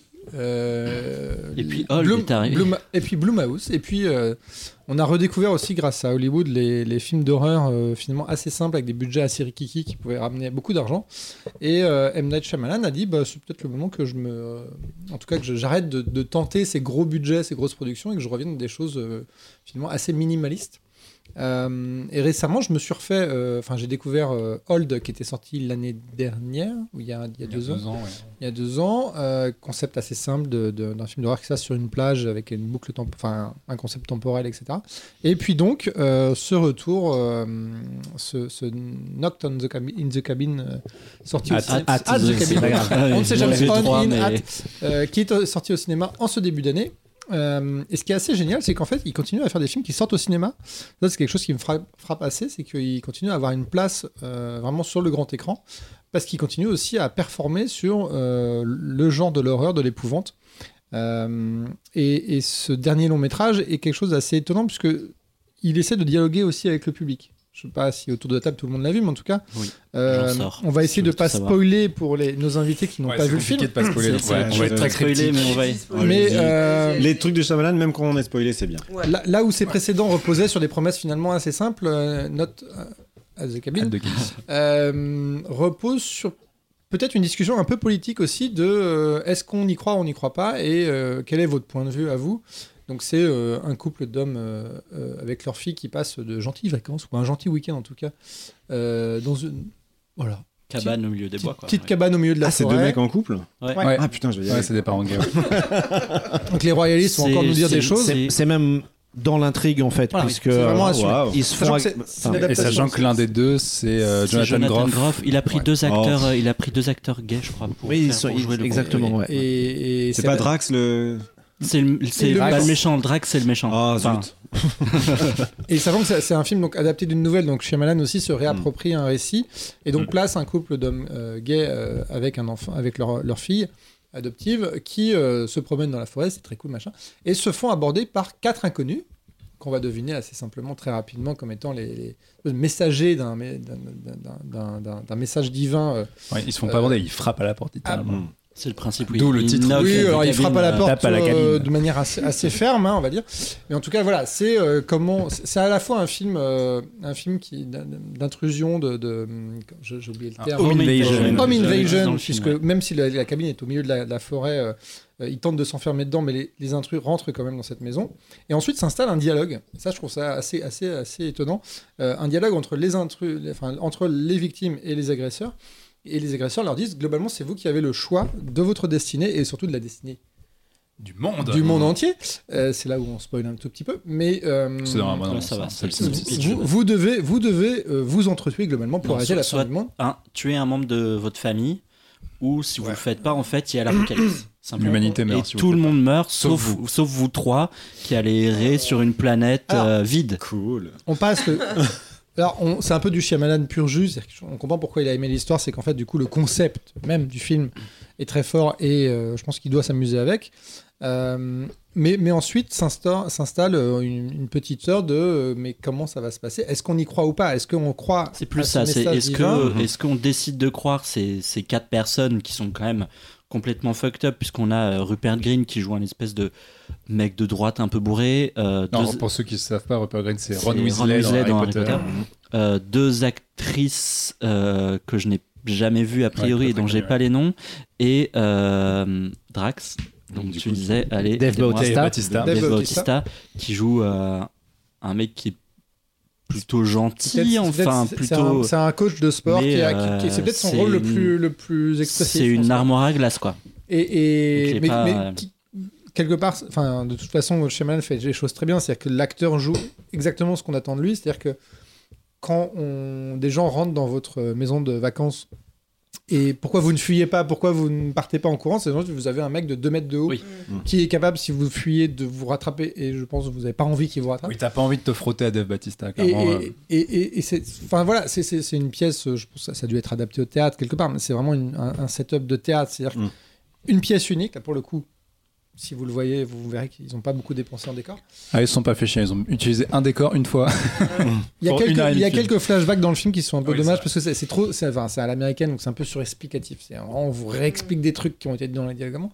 Mais en tout cas, sinon la, la- la beauté du film réside vraiment dans ce huis clos en plein air euh, au milieu de la forêt, mais qui euh, doit décider du sort de l'humanité. Et, et j'aimerais demander à mes camarades qui ont vu le film, est-ce que vous avez quelle était votre position à la moitié du film quand les gens sont entrés dans la maison et qu'ils ont commencé à discuter? Ma position dans quel sens? Est-ce que vous avez, est-ce que vous avez commencé par Merci, croire les intrus ou est-ce que Euh, Non, moi j'y croyais pas jusqu'à la fin. Quasiment, enfin jusqu'à les. Jusqu'à. au- Attention, ne spoil pas. hein, on Voilà, reste jusqu'au jusqu'au 4 5e jusqu'au 4 5e du film, Ah oui, très c'était critique. je n'y croyais pas du tout. Et euh, mais je trouve bon, on en reparlera, moi j'ai pas trouvé le film euh, exceptionnel hein. franchement, je me suis un peu fait euh, pas un peu chier mais je suis un peu resté c'est la deuxième partie après ouais, un, c'est- un- un peu resté à l'extérieur de ça. J'aime bien la fin. Je trouve que ça patauge un peu au milieu. Mais ce que je trouve intéressant, c'est qu'en fait, euh, mais on en discutait avec Marc euh, tout à l'heure euh, hors micro, c'est que pour moi, lui, il, il ne pose pas le dilemme. Il va pas aller voir le spectateur en disant bon, est-ce que tu décides de tuer soit ta famille, soit le reste de l'humanité? Il va plutôt partir du principe que euh, le spectateur va en penser d'abord à lui plutôt qu'au reste de l'humanité et il va plutôt se dire euh, Enfin, il va plutôt mettre la place, le spectateur à la place de est-ce que tu vas croire à ce qui est raconté ou pas? Hmm. Et c'est ça que je trouvais ça intéressant dans le film. Oui, ça interroge la crédulité du, du Oui. spectateur. Ouais, parce que c'est en fait, c'est très ludique. C'est-à-dire que, euh, évidemment, les- le, le couple du film, quand on leur expose le dilemme, ils sont en mode oh, ok, qui sont ces gens? Qu'est-ce que c'est que cette histoire complètement absurde, etc. Et tu te dis what the fuck, je vais pas tuer euh, ni Et mon tout le- mec ni mon, ni mon enfant quoi. Un moment. Ouais, et, et tout le procédé, c'est de dire, en fait, au fur et à mesure que explique et essaie d'exposer des preuves, entre guillemets, etc., euh, bah, les personnages, eux, ils ont leur. Leur conscience, leur connaissance, etc. Évidemment, ils vont contre ça. Et vraiment, tout le film est un espèce de dialogue sur, effectivement, non seulement cette croyance à cette histoire euh, un peu absurde de la, part des personnages, mais si toi, en tant que spectateur, tu adhères aussi à ce truc-là. Et il y, y a vraiment ce truc très ludique où tout le film te fait changer de position perpétuellement. Alors, avec des degrés différents suivant les gens, c'est très subjectif, mais parce que euh, il va y avoir des événements et des péripéties qui vont euh, peut-être changer euh, ta perspective et tout ça. Et, euh, moi, en fait, j'ai trouvé ça, je trouve que c'est un jeu. Que tu- soit tu te prends au jeu, et auquel cas le film est suffisamment bien écrit pour que tu te laisses un peu porter, et que, effectivement, tu passes le film à te poser des questions et à te dire Ouais, mais attends, là, ils m'ont montré ça, il se passe un truc quand même, c'est assez bien. Puis après, et l'autre qui a des, arguments très cartésiens, dire Mais non, machin, c'est des conneries de ça. Je reste cryptique, hein, je veux pas spoiler, mais et, je trouve que justement, en fait, ce, ce-. Shyamalan, c'est un mec qui fait des films concept qui sont résumables en une phrase et on sait combien c'est casse-gueule parce que très souvent c'est des films qui tiennent pas 20 minutes et quand ça dure une heure et demie, bah, ça peut être très compliqué. Et je trouve que là, il arrive à l'alimenter et à lui donner suffisamment de, carburant pour qu'en fait ça tienne tout du long parce qu'en plus, au fur et à mesure, se tisse un truc qui est très contemporain euh, par rapport. Bah, le film parle d'apocalypse, tout ça, on sort quand même d'une pandémie bidule. Et je trouve que le film a un écho, en fait, c'est un vrai. J'aime pas les Même mettre par des rapport étiquettes, mais c'est un fake vrai film news, post-Covid là-dessus, mais plutôt intelligent sur les dilemmes que ça apporte. Surtout, bon, tout le film est quand même une grosse métaphore sur quand, si jamais tu perds quelqu'un dans ta famille, c'est comme si ton monde s'écroulait. Donc finalement, ce dilemme-là, et bah, il, il est au cœur du film. Et, euh, et je trouve qu'à la fois, il arrive à, à garder l'économie de son concept et à pas essayer de faire beaucoup plus, même si t'as deux, trois trucs de cinéma qui sont plutôt réussis. euh, Ouais, pour le coup, c'est très bien réalisé, je trouvais. ouais, et puis bon, Sauf les, les, Il y a les- deux, trois les visions qui sont assez folles dans le film. qui se servent de la télévision pour, euh, comme preuve notamment de pour ce qui peut se passer. leur théo, enfin pour prouver qu'ils ont raison et que l'apocalypse arrive, etc. Et les, les inserts de reportages télé sont quand même beaucoup. Ouais, mais ils sont assez saisissants dans la façon dont ils les amènent, je trouve. Tu vois. Et ça m'a fait penser à Phénomène, qui est quand même un carnage absolu euh, cinématographique. C'est comme un film complètement con, quoi. Enfin, il y a un moment, les personnages courent contre le vent, tu vois. Donc, euh, c'est c'est absurde. Et je trouve que là, il réussit un peu ce qu'il foirait dans Phénomène, justement, sur l'effet de choc de il peut se passer un truc, quoi. Et, et ouais, ce que j'aime bien, c'est que. Tu l'as dit, c'est un film, c'est une petite série B d'horreur. Ça peut être pas plus haut que son cul. Il va pas beaucoup plus loin, mais il se tient à son concept et il arrive à l'écrire correctement et à y croire suffisamment et surtout être constamment toi en tant que spectateur te dire où est-ce que toi tu te situes? Et euh, tu peux rejeter le film d'un bloc, dire c'est des conneries machin et puis euh, et en plus la, fin, je trouve qu'il il a quand même le, chic de pas euh, te donner une fin complètement fermée, de laisser quand même de l'interprétation et, plusieurs questions en suspens. Mais il y, a- vraiment ce truc où tu te dis bah il, il a- il tient à son exercice et euh, il arrive à lui donner de la matière, il arrive à rendre ça assez émouvant mine de rien parce que le- notamment le couple tu t'y attaches pas mal et même les, les, les envahisseurs en fait ils arrivent quand même à avoir un peu d'humanité au fur et à mesure du film. Et, euh, et je trouve ça toujours bien de voir des petits films où euh, sur un concept tout con que tu- qui, qui est quand même ultra casse-gueule parce qu'il faut le tenir bah il en tire quelque chose quoi. C'est pas juste du choc c'est pas juste du film Ouais. d'horreur un peu débile avec des jumpscares et regarde on va tuer des gens je trouve que c'est plus subtil que ça et sachant que sa filmographie est quand même en dents et qu'il est capable de enfin récemment il a quand même pas brillé quoi. J'étais très surpris de me dire bah voilà voilà euh, M. Night Shyamalan quand tu veux. C'est- surtout que, et je vous demanderai après ce que vous pensez aussi de ce genre de cinéma, mais euh, je pense qu'il a un côté un peu sale gosse, c'est-à-dire qu'il a réutilisé aussi le minimalisme, minimalisme de ses films pour, euh, pour s'amuser, et de temps en temps on voit trop qu'il s'amuse et qu'il pense pas assez aux résultats, et notamment, enfin, Old, je trouvais ça assez, enfin, très bien réalisé, mais quand tu te mets toi-même en position, euh, c'est-à-dire qu'il joue dans le film euh, le guide qui emmène les gens à la plage, euh, etc. C'est une plage où la- le temps passe une Mm. demi-heure, les gens vieillissent plus vite ouais. Et du coup, euh, voilà, l'horreur arri- arrive assez vite. Mais du coup, il se place lui-même en genre cinéaste de l'histoire dans l'histoire. Et, et ça, gâchait presque le plaisir du truc. Il y avait un truc où je me disais, ah, c'est cool, mais j'ai pas envie de voir le, le réalisateur euh, Mm. se donner cette position-là. Et surtout, on, on le voit, enfin, c'était un peu la dérive qu'il avait d'être un peu trop souvent euh, sale gosse. Quoi. Mais sur, euh, sur ce film-là, bah, il a un truc où sur le home invasion et sur le, le, le huis clos, il, il arrive à faire quelque chose. Quoi. Euh, quitte à ce qu'on soit pas d'accord avec certains points de vue. euh, voilà. Mais, mais en tout c'est cas. compliqué euh, sans spoiler hein. mais en tout cas, euh, voilà, non, mais ça parle beaucoup effectivement de la de post-pandémie, de l'Amérique euh, d'aujourd'hui avec les fake news. euh, Ouais, d'ailleurs, euh, a- le, volet un peu euh, progressiste, euh, peut-être le truc un peu trop appuyé, c'est bien Voilà. qu'ils en parlent et tout ça, mais Est-ce qu'on croit ce que- est-ce que si quelqu'un vous dit quelque chose d'extraordinaire, on, on- Mm. on le croit ou est-ce que fatalement, on- si on est bien pensant, on le, on le réfute tout de suite? C'est c'est un peu ça la question. quoi. Mais est-ce que vous, euh, par exemple, ce genre de cinéma, euh, ça, ça vous intéresse euh, ou... Moi, j'adore euh, Shyamalan, mais, mais les... je me suis arrêtée à euh, genre Phénomène ou euh, The voilà. Mais euh, vraiment, euh, euh, La jeune fille de l'eau, c'est lui? Ouais, C'est pour moi, c'est un de mes films préférés. Euh, Incassable, c'est un énorme. Enfin, pareil, c'est. ouais c'est incroyable. J'adore Incassable. Et euh, le village, euh, voilà. Après, j'ai- le, le moment où il était moins aimé, j'ai moins regardé parce que je suis hyper influençable. Euh, mais, mais vraiment, enfin, pour moi, c'est des grands, grands moments de cinéma. et, et, notamment en, en tant que scénariste, la, la jeune fille de l'eau, je trouve ça génial. cette idée, euh, je l'ai vu il y a longtemps, mais de cette espèce de récit qui se fait à plusieurs. Dans, enfin, je trouve qu'il est, il a des idées brillantes. euh, que, que, que j'aimerais avoir. Voilà. Tout simplement. C'est marrant parce que j'avais tout loupé parce que je, on m'était fait spoiler tous les Shyamalan. Et du coup, je les regardais pas parce qu'à chaque fois, on me racontait la fin et que j'avais tellement l'impression que Moi, c'était un pareil, truc. j'ai jamais vu le village, sur- mais je connais la fin, Voilà. du coup, je me dis. est-ce Et en fait, c'est l'ex de Géraldine qui un jour m'a dit, je lui racontais ça, il me dit Ah, mais tu t'en fous, c'est... je t'ai mis bien. Bien sûr. Ouais, mais tu t'en fous, tu le regardes. Et en fait, du coup, j'ai regardé le sixième sens. Et, Bah, sixième sens, pour le coup, ça fonctionne. ça, mais Ouais, en fait, tous, ça marche. Ah non, non, tous fonctionnent, même quand tu sais comment ça se termine. Et du coup, je me suis fait une espèce de une semaine géniale où je me suis enchaîné tous les bons Shyamalan que j'en avais vu aucun. Je me suis bien éclaté. Et dans les récents, moi, j'ai bien aimé The Visit. Oui. After moi, j'avais Earth, bien aimé aussi. Non, euh, non, non, je- jusqu'à. c'est ça. Moi, même la, la fille dans l'eau, là, ça m'a gonflé. Mais. les- J'adore. Oh mais, mais le visite, la- le- le- les, les vieux et le, le- le gamin qui se retrouve avec la couche de merde. Sur, il y avait un côté camp euh, dans The Visit qui, me- qui me plaisait bien sur la, la terreur des, que, que, que peuvent générer les vieux. Mais est-ce que tu racontes la, Est-ce Marc que tu Raconton est racontes devenu très sérieux d'un seul coup parce qu'on sent que ça t'affecte vachement. un peu. Et- Mais ce que vous me racontez sur le Knock at the Cabin, ça me fait penser à The Box Ouais. De Complètement. Richard, Richard, euh, de Richard Kelly, Ouais, ouais. qui Qui est m'avait génial. Il y a un côté gonflé. Ah, moi, j'ai euh, adoré The annoncé Box. Qui est, euh, qui a- oui. Bah, le moi, ça m'avait vraiment gonflé ce côté. Et si on te mettait dans ce dilemme où tu dois soit. Et là, un- un- une, une proposition débile de. Oui, si voilà. t'appuies sur la boîte, tu tues un mec et t'as 100 Bah, là, là, là- là, c'est clair que le- sur cabine, euh, en fait, comme tout se passe aussi en quelques heures, euh, faut être prêt à être un peu crédule. C'est-à-dire que globalement, les mecs, ils, ils débarquent, ils disent c'est l'apocalypse, dans euh, 10 heures, l'humanité Ouais. disparaît, qu'est-ce que tu Ouais, mais ce qui est fais bien, c'est que déjà les Oui, personnages eux-mêmes ils y croient pas. Sachant qu'ils c'est sont en fait au milieu de nulle part, donc Oui. il n'y a pas Mais c'est pas la pas, de crédibilité, la crédibilité, c'est le, le dilemme moral papos, quoi. Tu vois, Et c'est pour ça que je déteste Assassin's Creed parce que maintenant ils te font toujours ça, genre, tu veux sauver les enfants ou peut-être que du coup comme ils sont malades, toute l'île va mourir à cause de leur maladie. Et après, peu importe le choix que t'as fait pendant tout le, le jeu, ils vont te faire, bah à cause de toi, toute l'île est morte. Et t'es là genre, bah oui, mais bon, j'allais pas Fallait tuer les je gosses. un truc. avoir une super épée. Et du coup, il te fait la morale. En fait, c'est ça. Mais bon, je- j'ai pas vu Knock at the Cabin. Damn you, Fassbender. Mais en Non, fait, c'est te, te faire non, la morale après t'avoir mis devant En un fait, dilemme Knock- moral Knock at the impossible. Cabin, ce qui est bien, c'est que pour le coup, il te fait pas la morale et c'est vraiment un, un enjeu de scénario de, de l'adhésion. Et putain, est-ce que tu y crois? Et si tu crois pas, pourquoi?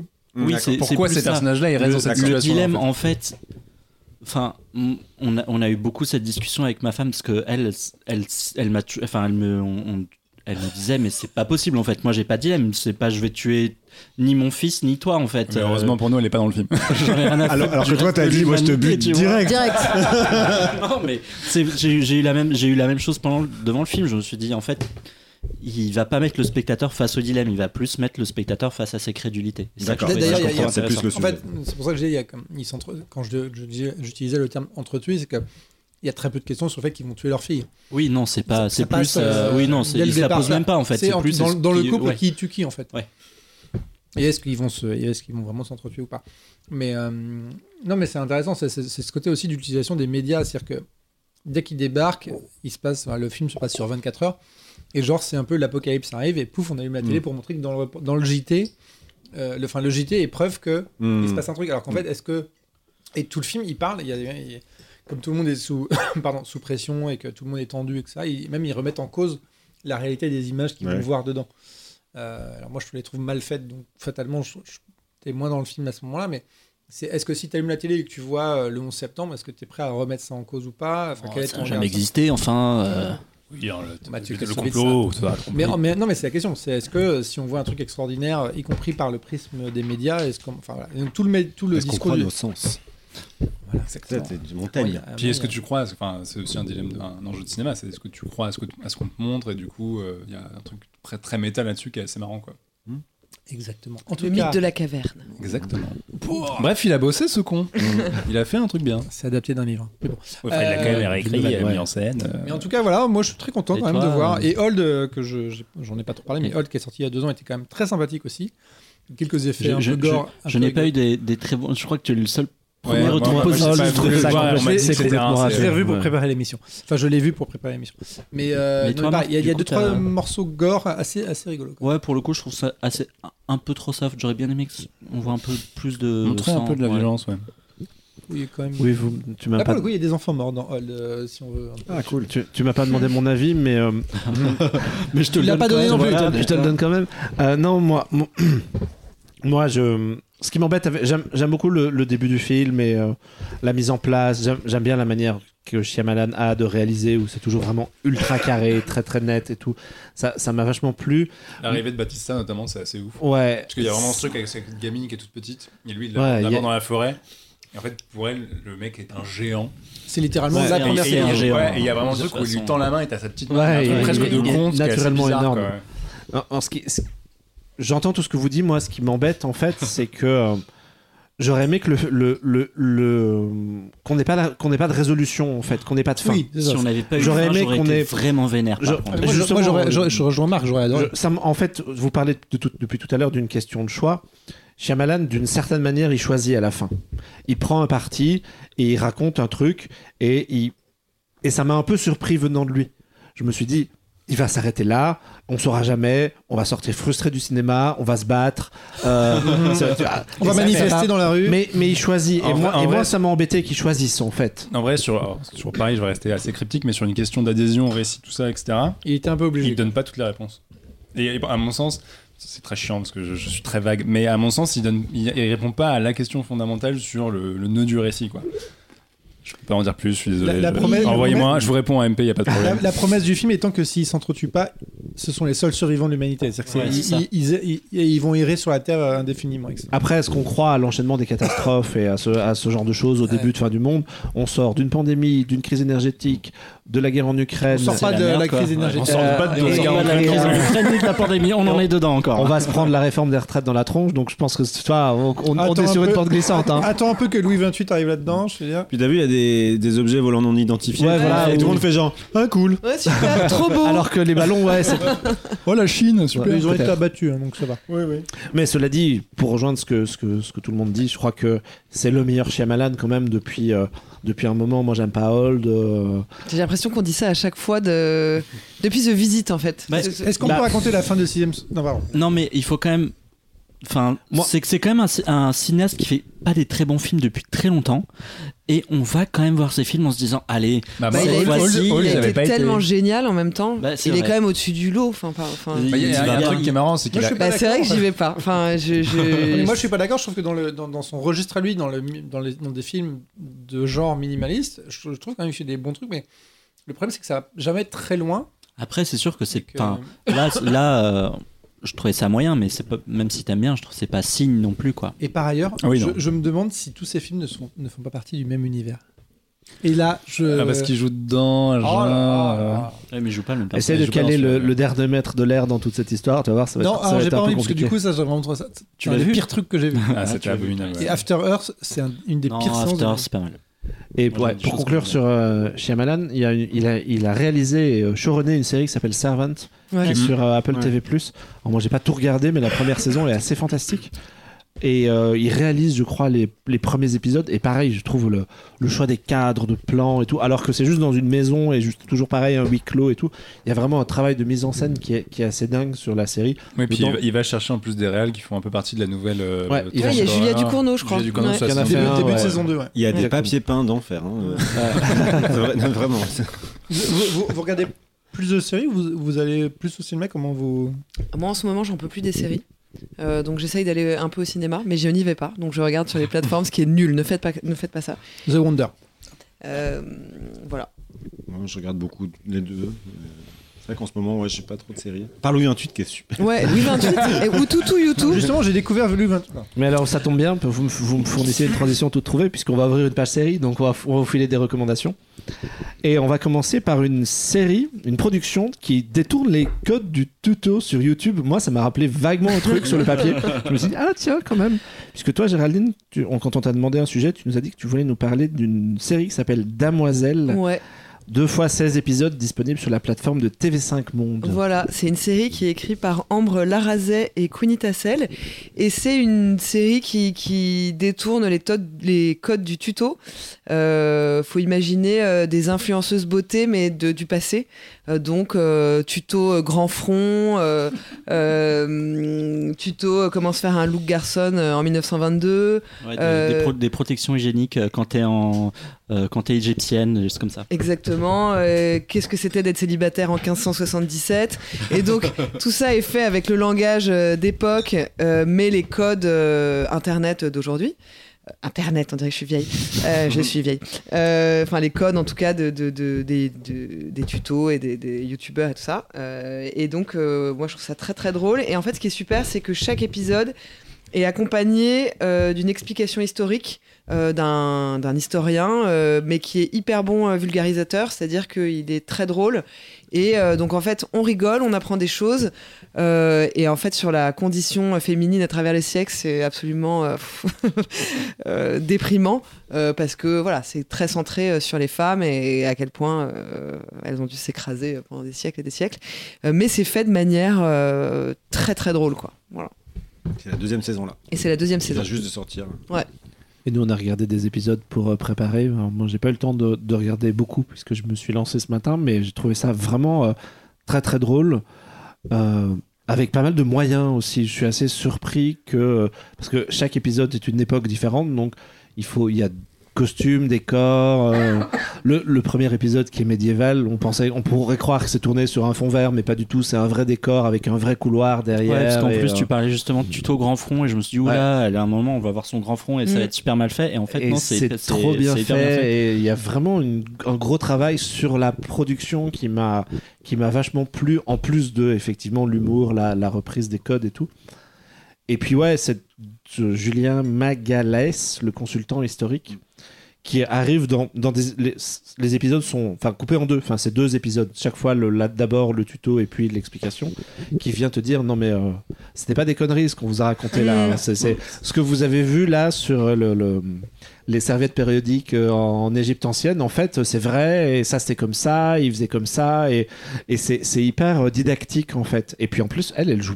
bien, je trouve qu'elle Ouais, ouais, ouais. elle Elle est ultra rire. douée à mélanger les rôles, passer d'une fin, d'une époque à l'autre, ouais. c'est vraiment des personnages différents. Elle joue à la fois hyper bien. Enfin, déjà, moi, je trouve qu'en écriture, elles sont très très fortes parce que le, le langage est hyper bien maîtrisé. Mm, mm. Et le- le- l'espèce de rencontre entre des blagues euh, euh, d'aujourd'hui, des références d'aujourd'hui et le langage. J'ai déjà dit, ça, je me répète, mais enfin, je trouve ça vraiment très bien écrit.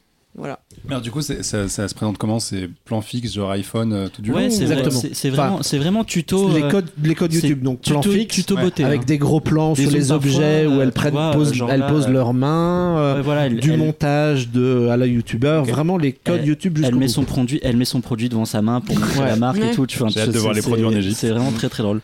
Et à chaque fois, il y a une micro-scène post-générique qui est souvent une petite vanne de- qui, rap- qui ramène à- au contenu d'avant. D'accord. Donc, non, non, toi, tu as vu aussi, Alexandre? Ouais, j'ai vu un petit peu et en fait, euh, j'ai regardé ça dans le métro pour vous dire. Et parce que c'est- très court, hein, c'est des Ouais. épisodes de 5 minutes.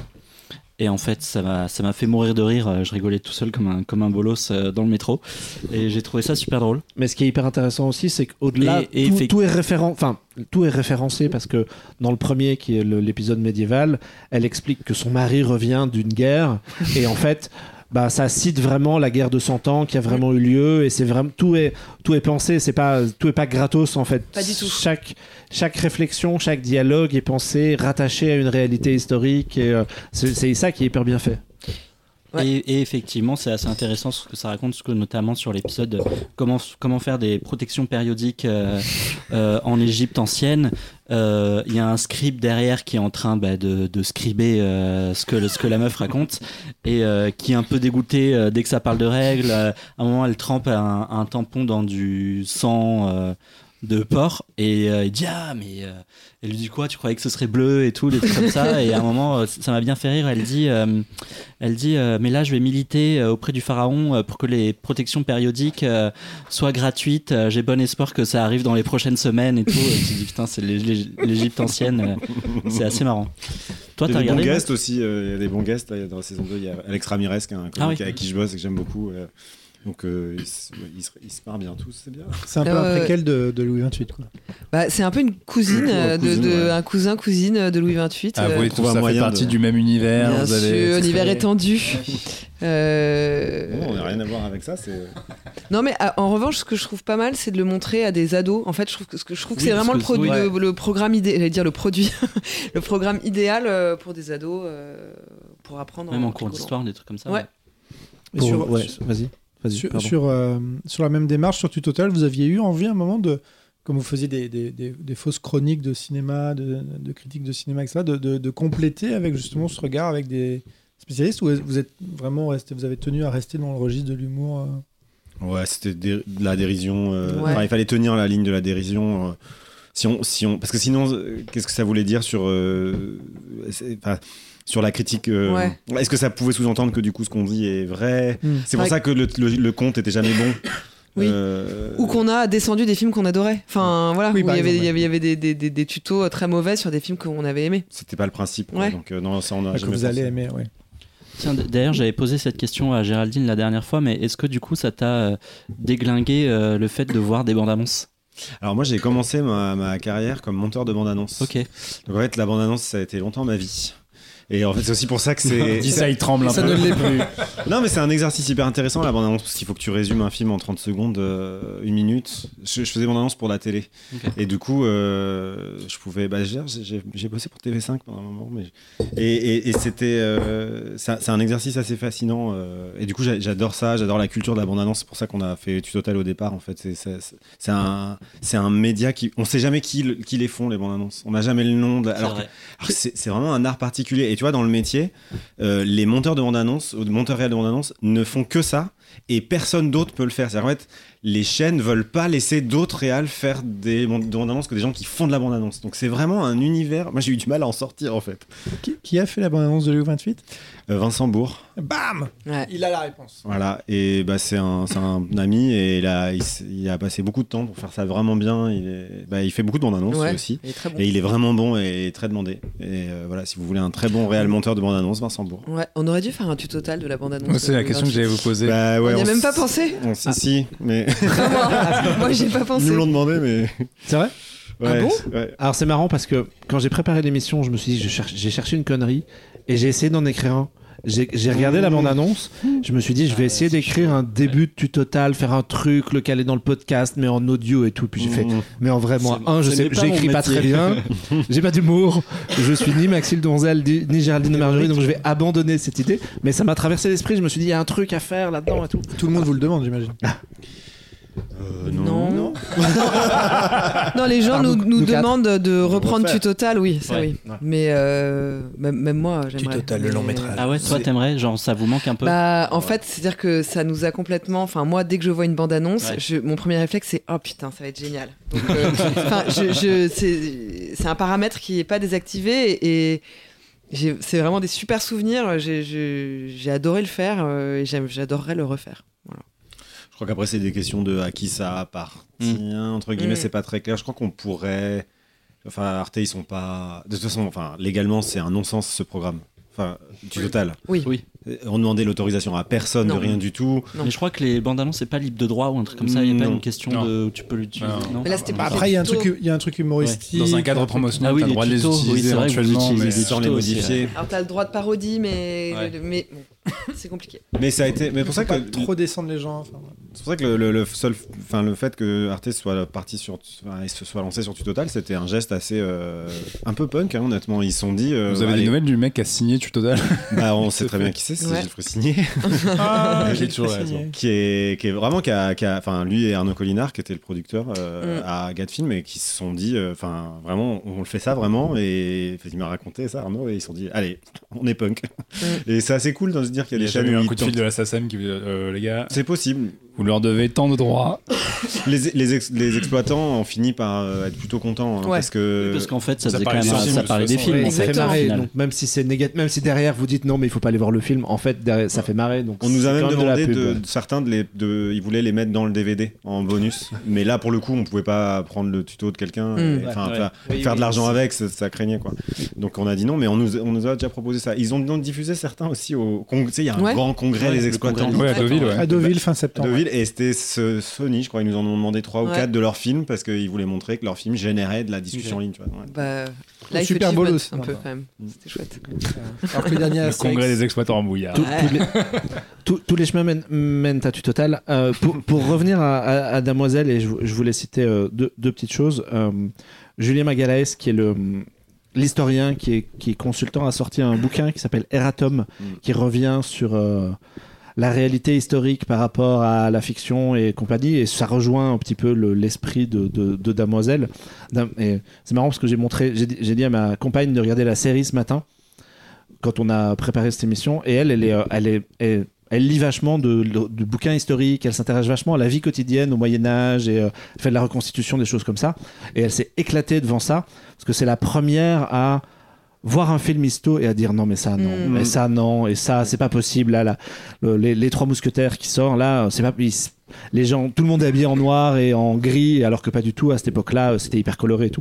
Et donc ça, je trouve, C'est je trouve, je ça. t'as aimé le dernier duel? Ah non, attends, le casque que je porte ouais, voilà, c'est- exactement ça. C'est tout à fait ça. Et du coup, je trouvais ça intéressant. Je trouvais que ça rejo- rejoignait un petit peu l'esprit de Damoiselle. Et dans l'esprit, justement, de, de YouTube, je voulais citer euh, Icarius, qui est une chaîne qui s'appelle Histoire appliquée. C'est un, spécial, un spécialiste d'histoire qui se pose des questions justement de est-ce que ça c'est vrai dans les films, est-ce que c'est faisable? Et il teste.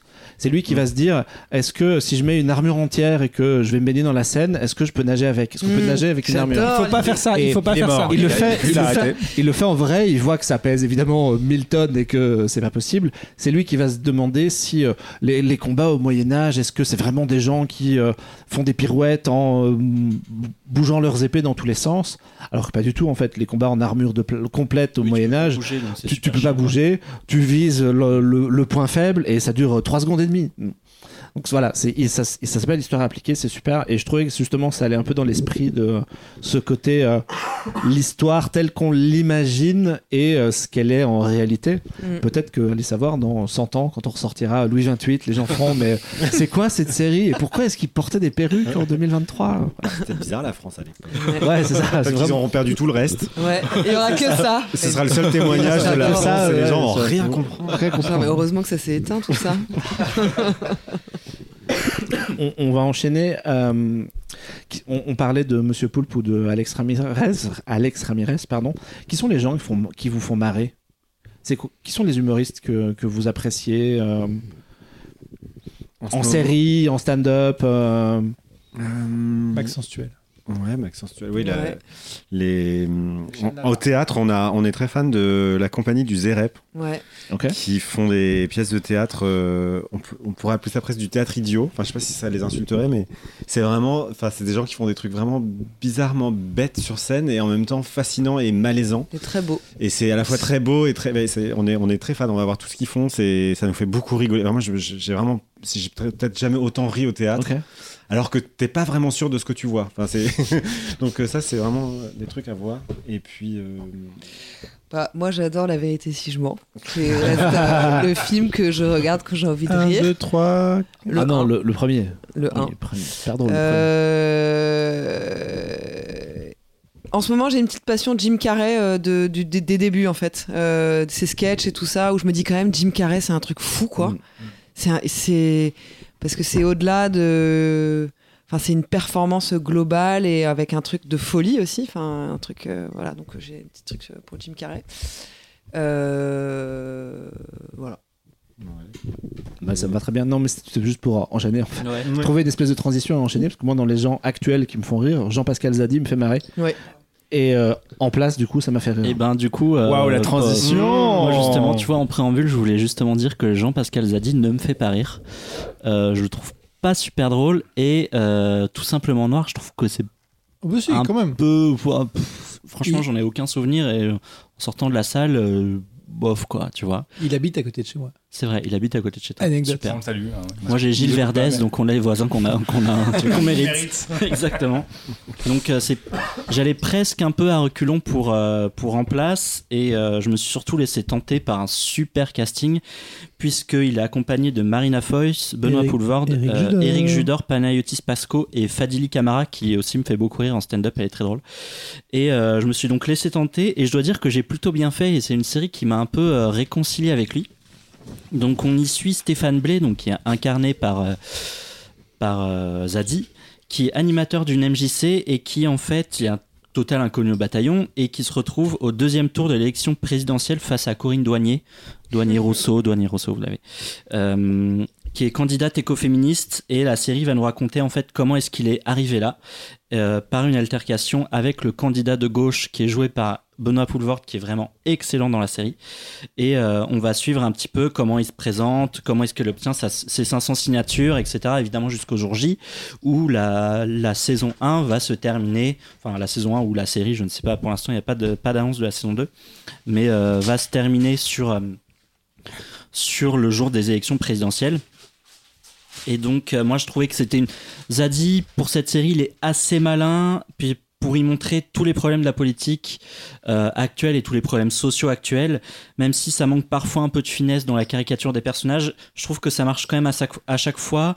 C'est une très très bonne satire politique, c'est une très très bonne sat- satire sociale, une très bonne peinture du monde social en France. C'est toujours drôle et euh, en même temps c'est toujours malin puisque ça appuie quand même bien là où ça fait mal. Je trouve qu'il y a vraiment des, des belles caricatures de, de nos hommes politiques actuels où on s'amuse un peu à se dire ah tiens attends ça c'est Mélenchon ah ça c'est Macron euh, ah ça c'est Sandrine Rousseau. Donc c'est ça fonctionne assez bien. Il faut dire aussi qu'il est accompagné d'un casting d'un casting qui est absolument impeccable et que euh, tout le monde s'en donne à cœur joie et euh, je voulais juste émettre quelques petites réserves quand même sur la série que je trouve pas parfaite mais euh, que je trouve quand même très douce avec ses personnages et assez honnête euh, il y a un peu trop de péripéties. C'est 6 épisodes de 30 minutes, donc ça se regarde super rapidement, mais il y a quand même, il se passe quand même beaucoup de choses puisqu'il y a des mails qui se font hacker, il y a on- on- Jean-Pascal Zadi qui euh, où on va creuser on va creuser sur YouTube et en fait on se rend compte qu'il a fait euh, une, une vidéo de rap euh, qui s'appelle Marianne Salpute et euh, je trouve qu'il y je pense que les gens qui ont, été- qui ont- qui ont contacté euh, les, les créateurs de Louis XXVIII ont aussi pas été contents de. J'ai pas vu la série, mais j'ai vu le clip sur YouTube. Enfin, Et euh, c'est assez intelligent. Et, et j'espère, enfin, pour, pour le coup, j'espère, j'espère qu'il y a une saison 2. Alors, je sais que je suis pas le seul à avoir vu la série autour de la salle, autour de la table. mais, euh, mais j'ai trouvé ça euh, plutôt rafraîchissant dans ce, que, dans, dans ce que ça racontait et comment c'était traité. Vous l'avez vu? Ah ouais, je l'ai vu. Euh, alors, euh, en fait, j'ai trouvé que par moment, euh, le ton se cherchait. Enfin, je, je- il y a des moments. Parfois, c'est très sérieux, ouais. Voilà, parfois c'est très sérieux et parfois c'est vraiment débilissime et c'est c'est vraiment très drôle. Mais euh, voilà, il y a des épisodes où je trouvais que les- le l'équilibre était un peu complexe euh, et où je savais plus très bien sur quel pied danser. Est-ce que c'est euh, plus malin que ça en a l'air Est-ce qu'en fait c'est vraiment con? Enfin, je, je- voilà. Ouais. Euh, mais euh, mais quand même, je trouve que c'est très efficace. Je crois qu'en plus ils ont eu très peu de temps pour l'écrire, Ouais. donc c'est une belle euh, performance et servi par un casting. Enfin, Marina Foïs, elle est, Elle est mais, géniale, mais ouais. Et, génialissime. et Eric Judor aussi, je le trouve. Et Marina Foïs, elle est pas si présente, c'est comme un 6 x 30 minutes, c'est comme un format assez atypique pour. Mais bon, les plateformes permettent ça aussi, c'est ça rejoint un peu ce que vous faites de format court et efficace. Mais euh, ouais, c'est. c'est, euh, ça m'étonne assez peu de Zadi en fait. Et, et je trouve qu'il y a des beaux moments de réal, des sortes de tableaux un peu au ralenti, euh, un peu euh, façon les tableaux qu'on voit au Louvre, de la liberté guidant Oui. le peuple et tout ça. Il y a des, il y a des, des- Il s'amuse, quoi. Tu sens qu'il y a des moments où il s'amuse, ouais. Ouais, ouais, ils s'amusent bien. euh, donc franchement, euh, euh, bravo, malgré quelques voilà, Ouais, il y a- imperfections. mais c'est c'est enfin, minime, c'est Ouais. ça, on boude pas notre, notre plaisir par rapport à ça, quoi. Mais moi, il me fait beaucoup rire, par exemple, Ouais. Zadie. Il a, rien que sa tête me fait rire. Et ouais. Donc ça repose vachement sur lui quand même. Il y a- Oui, oui. Il y a un sketch dans. Enfin, il y a un- une anecdote dans Louis XXVIII qui rejoint un peu ça, c'est les dents.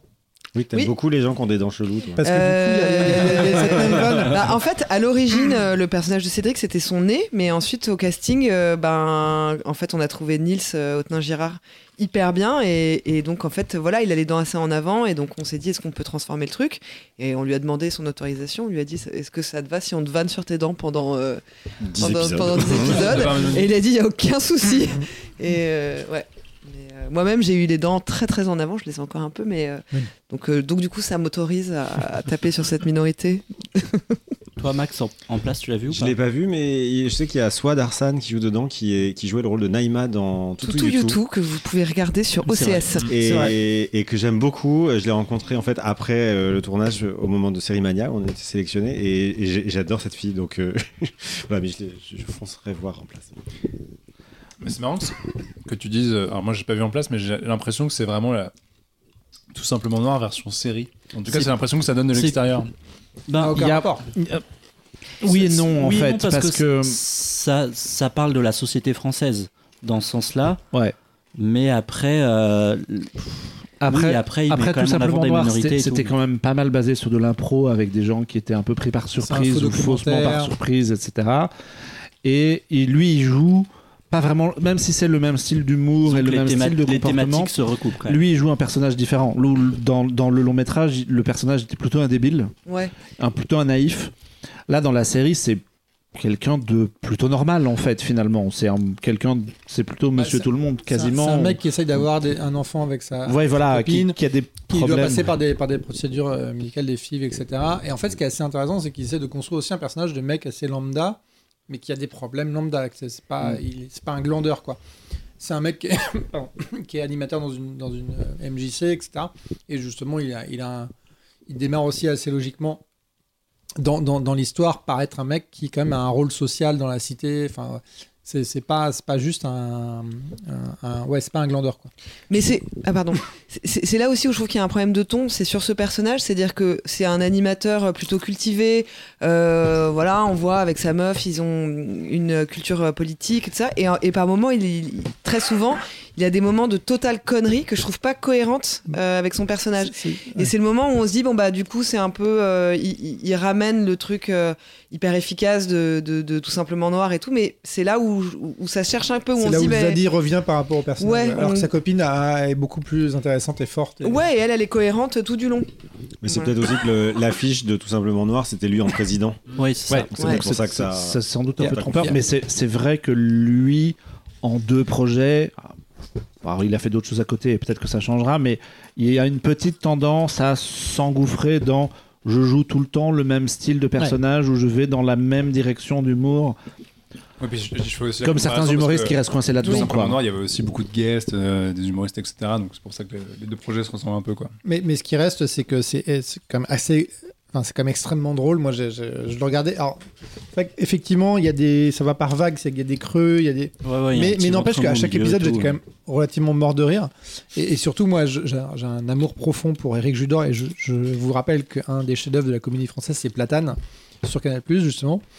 Et Platane, pour moi, c'est un truc extraordinaire. Et les trois saisons, je- j'assume les trois saisons. surtout la dernière Ouais. qui- qui- voilà, surtout la dernière pardon. la, la 2 est peut-être moins un peu plus ésotérique, mais et, et dans euh, et dans En Place, moi, ce qui me fascine, c'est le rôle du, du, du bodyguard de Zadie, qui est un mec qui, est- qui est- qui est assez, c'est une pierre qui parle et qui fait qui, qui est drôle. Ah, mais j'étais mort de rire à chaque fois que ce mec-là ouvre la bouche. quoi. Et un peu complotiste malheureusement pas le nom du, du comédien. Ah mais- ouais.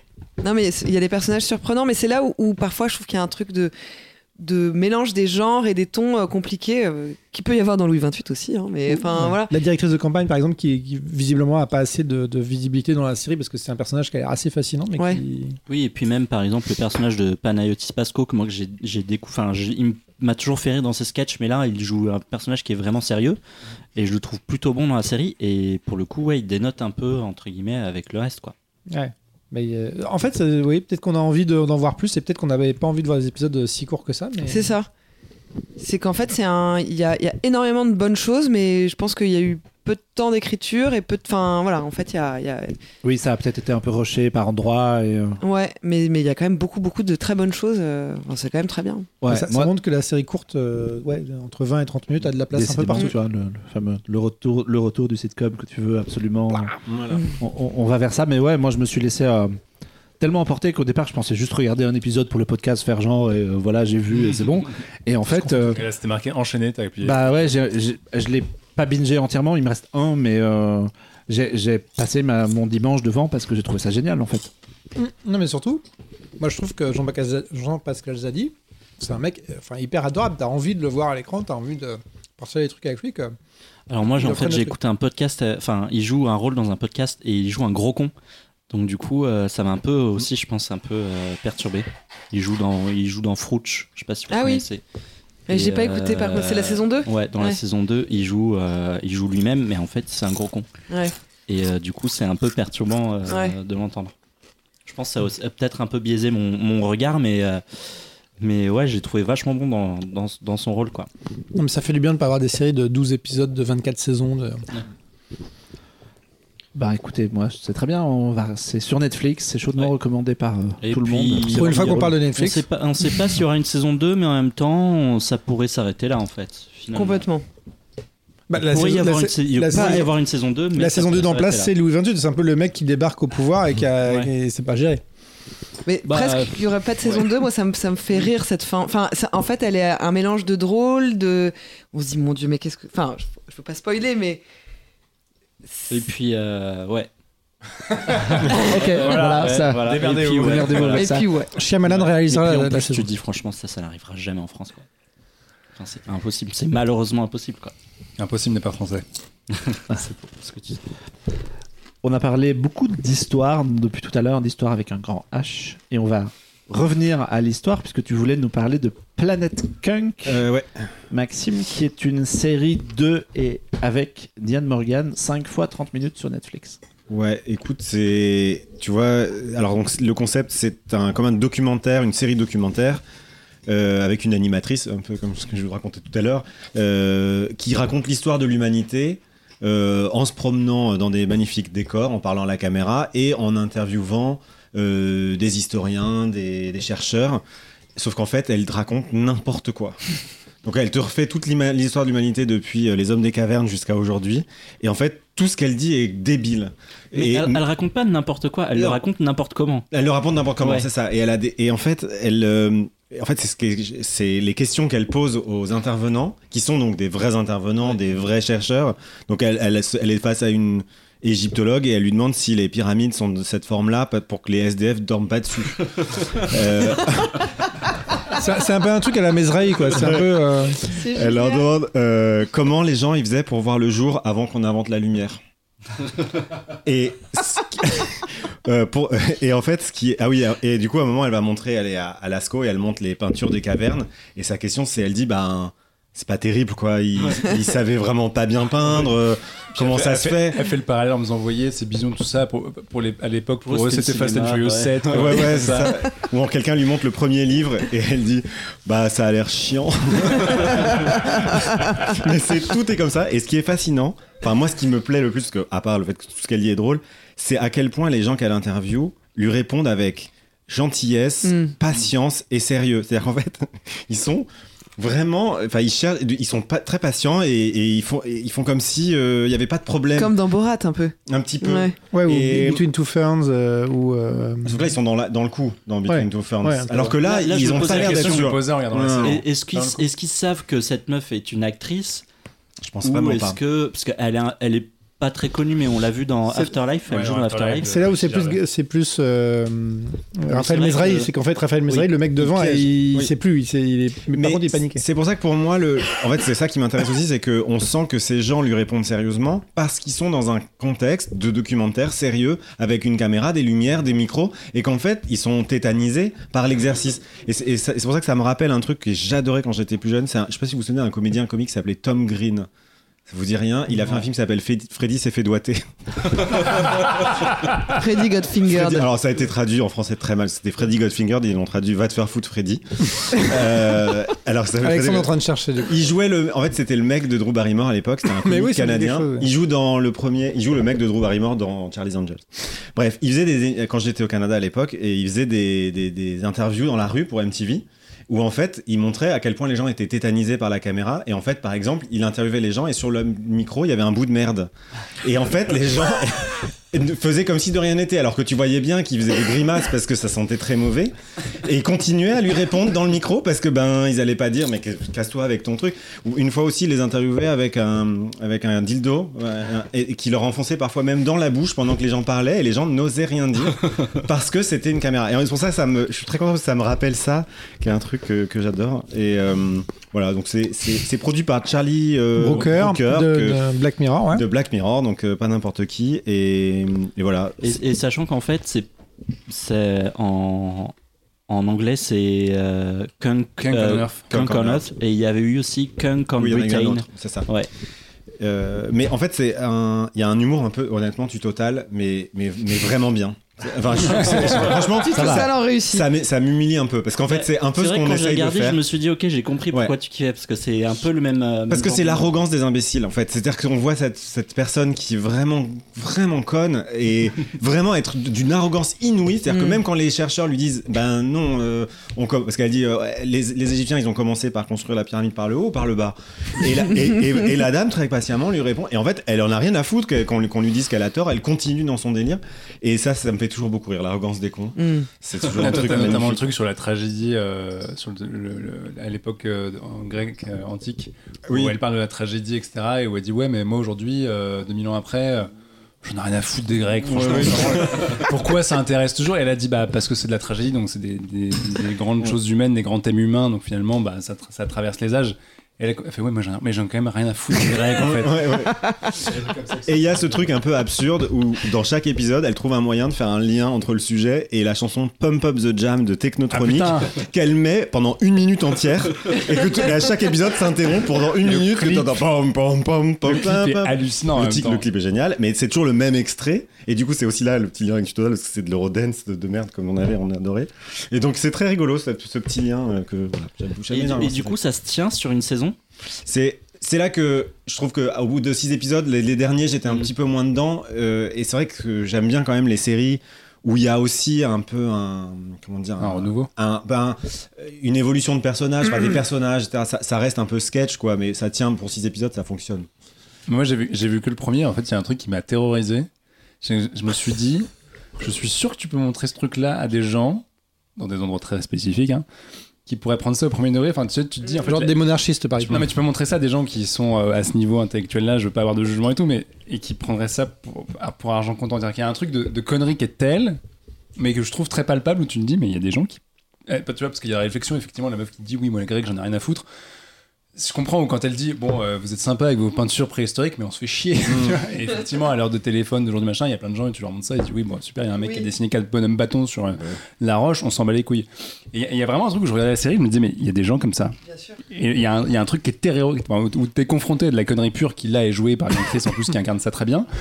Mais où tu dis ça existe. Et je sais pas pourquoi il y a une espèce de vide devant ça dans putain de un peu merde. l'humour- L'humour grinçant, la The Office, c'est un truc où on, on se crispe en Ouais, c'est très crispant c'est ouais. drôle en même temps il y a un truc très crispant quoi Mais comme, comme tu, moi, j'ai- en fait, j'ai pensé comme toi à Raphaël Mesrahi. Alors, c'est parce qu'on est des vieux boomers et je pense qu'il y a plein de gens qui connaissent Encore une Raphaël fois, Mesrahi- tu es beaucoup Mesrahi. plus jeune que moi. Mais Oui, mais bon. C'était- des proches même avant qu'ils faisaient des interviews comme ça. Ouais. Ah oui, bien sûr. Mais je trouve qu'elle renouvelle le registre d'humour. C'est-à-dire qu'en fait, euh, c'est là que ça tient quand même pas mal sur six épisodes parce que euh, c'est pas toujours le même style de blague. C'est-à-dire qu'elle trouve une autre manière. Tout d'un coup, tu la vois descendre une dune et elle se pète la gueule pour aucune raison. Bah, elle le fait qu'une fois dans la série. C'est pas un truc qui va revenir. Tu vois, et, tous les épisodes, il y a des idées. euh, Enfin, c'est c'est vraiment, vraiment bien écrit. C'est c'est très, très réussi. Quand elle demande à votre avis euh, est-ce que vous pensez vraiment que la Renaissance a eu plus d'impact que Single Ladies de Beyoncé mais ce qui est intéressant, c'est que moi, moi j'ai pas vu la série encore, mais que ça fait partie de ces phénomènes euh, anglo-saxons. Euh, on voit passer sur les réseaux sociaux, c'est que je voyais déjà des extraits de la série Ouais. avant qu'elle soit disponible en France. Ouais. Alors je ne dis pas de, de- de télécharger également, mais en tout cas quand j'avais pas de date de sortie sur Netflix, mais en tout cas Je voyais déjà passer les trucs, Ouais. les gens réagir à ça et tu fais je suis en train de rater un phénomène culturel. Ouais. Mm. C'est vrai. Pareil, moi je l'ai vu comme ça par, euh, par glimpse Par sur les réseaux sociaux. sociaux. 5 fois 30 minutes sur Netflix pour compléter. Ça va dans, On dans est le très- sens on est très format de, court. euh, histoire. euh, Oui, tout ça en fait Il y a peu une espèce de une Ouais, petite ouais, ouais. cohérence, ouais, ouais. Mine de rien, c'est pas fait. C'est un, un podcast Je fais préparé. un peu tâche là-dessus. ouais. Moi- Ah, moi. Moi, je vais, euh, je vais, je vais revenir euh, un petit peu sérieux deux minutes pour euh, vous demander, c'est quoi votre film de Michael Mann préféré? Et pourquoi c'est Hit? Ah, moi c'est pas Hit. C'est lequel sur le tabac? Avec. euh, Russell Crowe. Un, Le pari. indiscrétion. Non. c'est ré- Révélation. Ré- euh, Révélation. Ouais. Ouais. Euh, moi, c'est le truc sur le, hack- sur le, le hacking. euh, Black Hat. Black Hat. Hacker. Non, Moi, je déconne. j'adore, euh, Je déconne, je déconne, ok? J'adore. Non, ah, c'est- il fallait pas qu'on réponde ça, c'est Hit. moi, moi, j'adore Sixième Sens. Dragon. Enfin. Oui. Ouais, non, mais là, la vanne. Le- oh là là. Le sixième Non. Non, j'ai. Un Lecter. oui, Le Celui avec Sens. Hannibal Lecter. Un de ses premiers. Mais moi, j'ai vraiment revu Hit au, au Max Linder. Excusez-moi, je suis très parisien dans le, dans le- dans le truc, mais j'ai revu Hit au Max Linder il y a quelques années.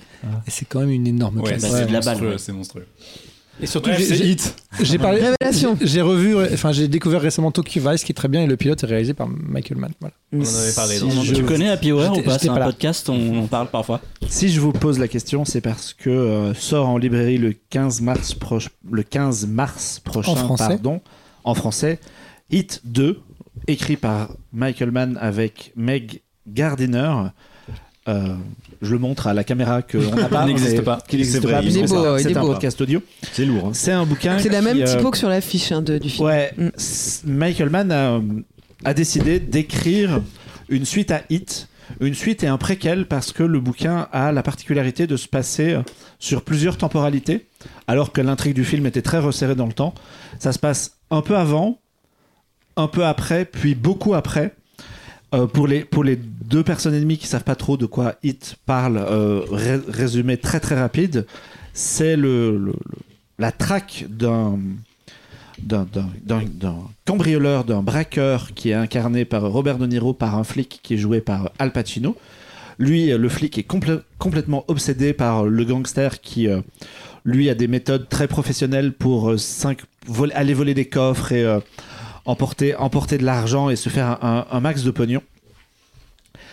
Et euh, je, l'ai revu justement pour euh, attaquer la, la lecture du bouquin et j'ai vraiment trouvé que alors déjà c'était un très grand film mais il y a, il y a des- plein de choses très intéressantes qui, qui, euh, qui sont développées dans le livre. Notamment le, le- moi je trouve que les, les deux personnages ne sont euh, le flic est pas très gentil et le, euh, le, le méchant est pas très est pas si méchant que ça en fait. Il y a, il y a- on, on appréhende les personnages de, de manière pas très manichéenne. J'aime bien moi le je l'ai- en le revoyant je me suis dit ah mais quand même le De Niro ok il braque des banques mais en fait c'est pas Ça va, ça va quoi. C'est un gentleman cambrioleur. C'est marrant, Ça quand la façon dont tu l'as pitché, en fait, j'avais oublié que c'était ça les rôles. Ouais. Pour- en fait, parce que t'es plus attaché Et- à De Niro qu'à Pacino, qui est alors- une raclure Et finie. Pacino, c'est vraiment un connard dans Ouais, le film, mais en, même temps, c'est un putain de flic Ouais. et euh, qui, arrive assez fin et tout. Donc, tout ça est hyper intéressant. Euh, bref, fast forward jusqu'à la fin du film que je vais spoiler. Tant pis, hein, si jamais vous nous écoutez et que Ça vous n'avez pas vu ça Hit, va, ça devrait aller. Voilà, coupé et allez voir Euh, Hit tout de suite. Le gentil flic gagne, Il y a Nathalie Portman. Pardon. tue le, euh, tue le méchant gangster, mais l'un des associés du gangster, qui est joué par Val Kilmer, s'enfuit à la fin euh, parce que euh, arrive à échapper aux flics grâce à sa compagne. Et ça, c'est le point de départ du bouquin. Le bouquin commence exactement au moment où Val Kilmer s'en va. Avec les cheveux longs là. Avec... Alors justement, il s'est- il se- juste à la sais toute fin du film, il se coupe les Ah cheveux oui, exprès pour qu'on essaye de pas trop le Mhm. reconnaître, genre regardez j'ai les cheveux courts. Et le bouquin commence là-dessus, donc on est vraiment quelques minutes après la scène où il, Il regrette sa coupe de cheveux, c'est l'horreur. Il regrette, ouais voilà c'est ça. J'aurais pas La frange, c'était pas une bonne idée. C'est la première réplique, tandis que la mèche tomba sur le sol. Et il, passe à la, il passe la frontière du Mexique. Et euh, pendant quelques pages, quelques chapitres même, on va commencer à suivre les premiers jours. Qu'est-ce qui s'est passé? Il survit. Qu'est-ce qu'il va faire? Finalement, il va se retrouver en Uruguay. Il va se retrouver mêlé à d'autres gens. Il va. Et après, le bouquin va revenir en arrière, va nous, nous ramener aux événements avant le film, où par hasard, hasard, hein, puisque c'est quand même une histoire, euh, Michael Mann place tous les personnages à Chicago quelques années avant, un peu en mode chorale, où euh, ils auraient pu se croiser. Et pendant quelques de longues pages, on se demande si euh, le- les personnages de Pacino et de Niro vont se, vont se croiser avant. Et en fait, pas du tout. Enfin, c'est assez ambigu. Il essaye de, de créer des liens avant, que, avant le film pour montrer un petit peu euh, déjà le- leur manière de faire. Donc, de Niro était déjà un gangster qui, qui volait des. Qui volait des coffres avec des méthodes très précises, euh, qui sont très très détaillées dans, par écrit. Ou, c'est, c'est- l'écriture est vraiment Fast and Furious millimétrée. 5, je connais. Aucun rapport. Et euh, le, le, le flic qui est joué par euh, Pacino, lui, cherche à, à arrêter des, euh, des mecs qui font du homejacking. Et ils ont un méchant qui est, qui est pour le coup vraiment une belle ordure. Et tu dis vraiment, lui, il faut vraiment le choper vite parce que ils ont. ils- à l'inverse du personnage de De Niro, qui était un méchant gentil, il, écrit vraiment, vraiment une ordure. Et le film va tourner un peu autour de tous ces personnages. Et euh, moi, ce que euh, j'ai vachement aimé, c'est que tout le monde peut y trouver son compte. Parce que, quel que soit, en fonction de la manière que tu as eu d'aborder le- le- les personnages dans le film et de t'attacher ou pas à eux, tu vas suivre plus ou moins certains personnages. Moi, j'ai vachement aimé l'enquête de, Patino et euh, cette histoire de homejacking et vraiment la passion qu'il a pour essayer de, de retrouver le gars coûte que coûte. Je me suis vraiment laissé emporter par les pages. Alors qu'à l'inverse, même si c'est très bien écrit et pas mal intéressant, l'histoire de Val Kilmer dans le futur, qui dans le film, je considérais que c'était un espèce de second couteau dont on se foutait un peu. Euh, j'ai pas complètement accroché avec tout ça, même si je sens, j'ai lu qu'un demi, même si je sens que peut-être il va aller vers une reconnexion ou un final, quelque chose, il se dessine un truc. Mais voilà, ça m'a vraiment intéressé de, de voir un peu euh, ce boulot d'écriture. C'est vachement bien écrit. Il y a des scènes qui sont vraiment très très prenantes où euh, moi qui lis quand même pas beaucoup dans la vie et plutôt tendance à me dire bon ce chapitre là ok mais je vais je vais le je vais binger ce bouquin en fait parce que finalement euh, c'est d'un chapitre à l'autre j'ai quand même en- envie d'en savoir plus. Et euh, ouais je me suis je me suis laissé emporter mais ce qui, ce qui était aussi intéressant c'est que euh, j'ai pas trop l'habitude de lire des romans tirés de films. Je sais pas si euh, autour de cette table c'est quelque chose que, que vous faites comment ça fonctionne. Mais là j'avais l'imagerie de Man en tête. Donc quand je lisais la description du flic bah j'imagine comme vous autour de cette table quand vous lisez un si tu- bouquin si vous tu- imaginez euh, Ouais. la tête des gens par rapport à la description Est-ce que là, vous tu- avez est-ce que là, t'as Pacino Ouais, euh, carrément, dans- en fait. Surtout, ouais, voilà, quand, surtout quand on en est fait. comédien, quoi. T'entends J'ai- Phil Collins, c'est tout. Ouais, c'est ça. Je voyais, je voyais De Niro jeune euh, dans ses premiers films et euh, j'essayais de, de- d'imaginer Val Kilmer quelques années après le, le film d'origine. Et, et j'avais vraiment cette imagerie de. Ça ressemble. Le bouquin m'a rappelé à la fois Hit, mais aussi Miami Vice et même Black Hat dont tu parlais tout à l'heure, puisque C'est un très bon film. il y, a il y a une partie euh, un peu euh, dans, dans le futur, entre guillemets, enfin dans les années 2000, qui, euh, qui revient. Et, et j'avais vraiment quasiment leur voix dans la tête. Et je trouvais ça vraiment assez perturbant de se dire. Mais pourquoi est-ce que j'entends Al Pacino me parler dans, dans mon lit alors que je suis dans le noir devant mes pages? Donc voilà, c'est. Je sais que je monologue parce que le, bouquin question. n'est pas sorti, mais vas-y. Est-ce que ça ferait un bon film? Alors, Est-ce que ça ferait un bon tu total? je, en fait, je- je- j'aime bien l'idée que ça reste en bouquin. Il y a Mann déclare en interview qu'il a le projet d'éventuellement l'adapter. Euh, en- dans la pratique, c'est inadaptable Bah, puisque il va pas bien. hein. bah, il, a, Il parle plus. Il a plus Il- ouais. C'est pas possible en fait. Et puis même, même au-delà des problèmes de santé de, de Kilmer, tout le monde a pris 20 ou 30 ans dans la tronche, Ouais. alors que le film se déroule juste après. Donc c'est c'est techniquement pas possible. En de- deux minutes, ils ont pris tellement cher. Bah, en C'est- dessin animé. C'est c'est pas possible. Euh, Avec des marionnettes. mais ça m'a- mais en même temps ça m'a fait penser à ces séries euh, à la Disney Plus où euh, ils vont prendre une franchise Lucasfilm à la Willow et se dire ah non mais là on va venez on fait une suite ou quoi et moi j'aime bien l'idée que ça reste un bouquin Mm. et qu'on puisse imaginer prendre un peu ce qu'on a envie dedans et euh, ce serait bien que ça reste à cet état-là. euh, On n'a pas, du- on n'a pas envie de voir un truc avec du rajeunissement numérique dégueu. Ah, non.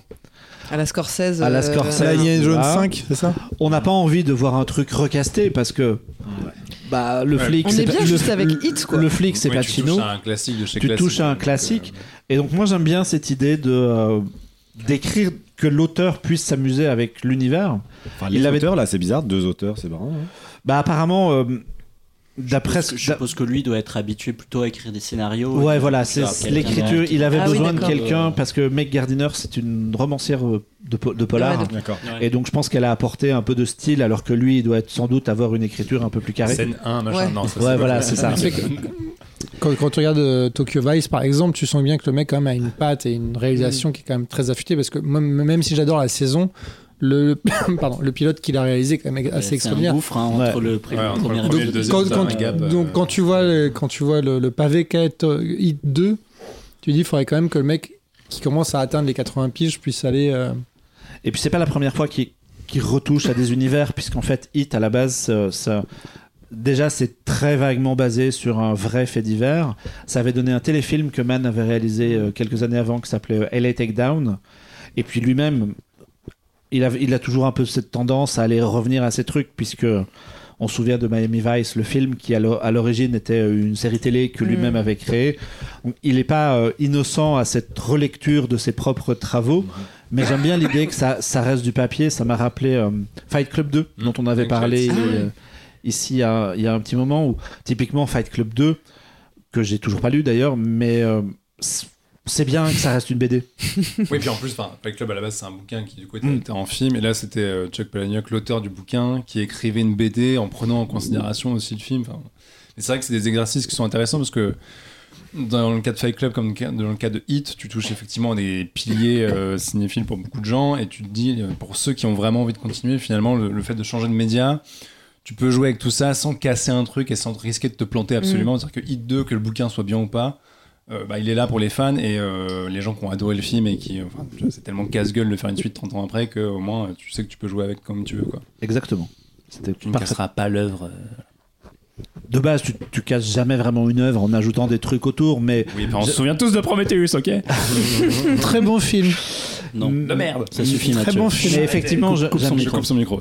J'aime j'aime bien cette idée-là. Et puis en plus, le, le bouquin lui permet des, des trucs que peut-être la prod lui aurait pas laissé faire, puisque c'est- ça se passe dans plein de pays. euh, Il y, a, euh, il y, a, il y, a un gros, euh, il y, a, il y a un gros taf à plein de niveaux, des moyens. Ça aurait demandé sans doute un budget. Je sais pas s'il y aurait eu des gens pour, pour financer ça encore en 2023. Mathieu, tu veux dire Vous, vous avez des, chose des idées qui pourraient être plus propices à une œuvre en, par écrit qu'en image ou est-ce que vous êtes ancré euh, sur l'image vraiment? C'est une très bonne question. Merci. Euh, moi, j'ai écrit un livre sur Joan Crawford, l'actrice, euh, il y a quelques années. J'ai fait, c'était un super exercice. euh, c'est dans la, c'est une très bonne collection de, enfin pas, pas le mien, mais les, de, de Capricci, c'est les Capricci Stories sur des acteurs racontés à travers. euh, chaque chapitre est comme une petite histoire euh, tirée de la vie de ces acteurs et, et, et c'était un exercice vraiment fun. euh, j'ai, j'ai vraiment aimé cette expérience. J'adorais refaire. Et moi, euh, je crois que je supporterais pas euh, découvrir que j'écris vraiment trop mal. Euh, j'ai- fait un livre il y a longtemps, mais qui est pas du tout un roman et tout ça, qui s'appelait Le Dictionnaire du look, qui était plus euh, une sorte de blague euh, de socio-style, comme un herbier des, de plein de looks différents. Mais si je devais écrire, enfin, c'est vrai que j'adorerais écrire, mais me, me rendre compte que j'écris mal, euh, voilà, je, je, je vais pas oser en fait. C'est l'art noble en France, hein, donc c'est Ouais. C'est se confronter. euh, c'est, c'est difficile de se lancer là-dedans. Ça, ça prend une certaine arrogance. Bah, la preuve, c'est que même Michael Mann s'associe avec une romancière parce que lui-même sait que, euh, bah, peut-être qu'en- dans la pratique, il, il a de super idées, mais qu'il l'écrit pas si bien que ça. Pardon, je m'étouffe avec un. Mais le un livre de. Max est extrêmement bien écrit. Mais j'aurais dû demander de l'aide. de- de- je vais aller chercher les, Meg Gardiner. les prix Goncourt et leur demander si Non, le mec. t'aurais dû demander l'aide de Michael Mann. De Michael Mann. Tout simplement. Tout ce qu'il a appris. Tout simplement. Tout simplement. En attendant, Michael Mann qu'on pourra retrouver au cinéma normalement cette année, puisque son film sur Enzo Ferrari. Ferrari avec. Adam Driver n'est pas daté, mais devrait sortir de courant 2023. Prometheus et c'est très bien. Arrête de dire n'importe quoi, Mathieu. On va couper ton micro. Louis XXVIII, regardez Louis XXVIII. Voilà, la base. On va terminer en musique avec le, le, le retour d'une vieille légende. C'est d'ailleurs le, en ce moment le, un peu à la mode le retour des vieux de la vieille, puisque U2 vient d'annoncer une résidence à Las Vegas. Ouais, ils ont Eh oui. Ah, J'étais fan de YouTube. Ouais, voilà. Nous, nous, on est Euh, trois, trois gros gros fans de YouTube. euh, Cool, Mais alors Las on est en famille, on est Mais en Las famille. Vegas, ça fait chier quand même. mais ouais. U2 a annoncé des, des dates à Las Vegas. Bruce Springsteen est reparti sur les routes il y a quelques jours. Et Iggy Pop sera en concert à Werchter en juillet prochain, puis à Lyon, C'est en pour Belgique. accompagner la sortie d'un album qui s'appelle Every Loser. Tout à fait. Je vais vous poser une question, puisqu'on parle de gens vieux. À votre avis, quel âge a Iggy Pop Oh, il doit avoir 78. 70 ans, plus 80. assez. Ouais, moi j'aurais dit 83, Ah, vous le 80. mettez plus vieux que ça. Il a 75 ans. Ah ouais Et du ça va, coup, quand même. ça va, euh, enfin- ouais. Mais alors tu te dis, bah 75 ans, ça y est, c'est un Avec vieux tous pépère. ces excès Est-ce que oui, sachant que c'est quand même un type qui a eu une vie assez rocambolesque, euh, il a fini SDF, il Je a regarde perdu Mick euh, Jagger. bref. Fini SD. Ouais, ouais, il a, il, a, il, a il a un passé vraiment rock'n'roll pour le coup. Mais donc, c'est un peu le punk suprême Iggy Pop, parce que bon, il a 75 ans, il a fait 5 albums avec le groupe des Stooges, et il est maintenant à 19 albums solo avec Every Loser, Euh, sachant que sa carrière. Elle est à l'image de sa vie, elle est très bordélique. Ses albums solo sont partis à peu près dans tous les sens. Il a notamment fait un album il y a 10 ans en français dont les textes étaient inspirés par un bouquin de Michel Houellebecq. Ça s'appelait Préliminaire et évidemment personne ne l'a écouté parce que c'était de la merde. Euh, donc voilà, il a fait à peu près tout et euh, il s'est quand même un peu ressaisi, notamment euh, en 2016, il avait fait un album euh, avec euh, Josh Homme de Queens of the Stone Age, à qui en fait il l'avait appelé en disant je veux faire un album avec toi, est-ce que c'est possible? Et Josh Homme, qui est un grand fan de Iggy Pop, avait dit oui. Ça s'appelait Post Pop Depression, c'était hyper bien. Hyper bien. Et avaient- Gardenia, il y a une chanson qui s'appelle Ouais. Gardenia qui est géniale.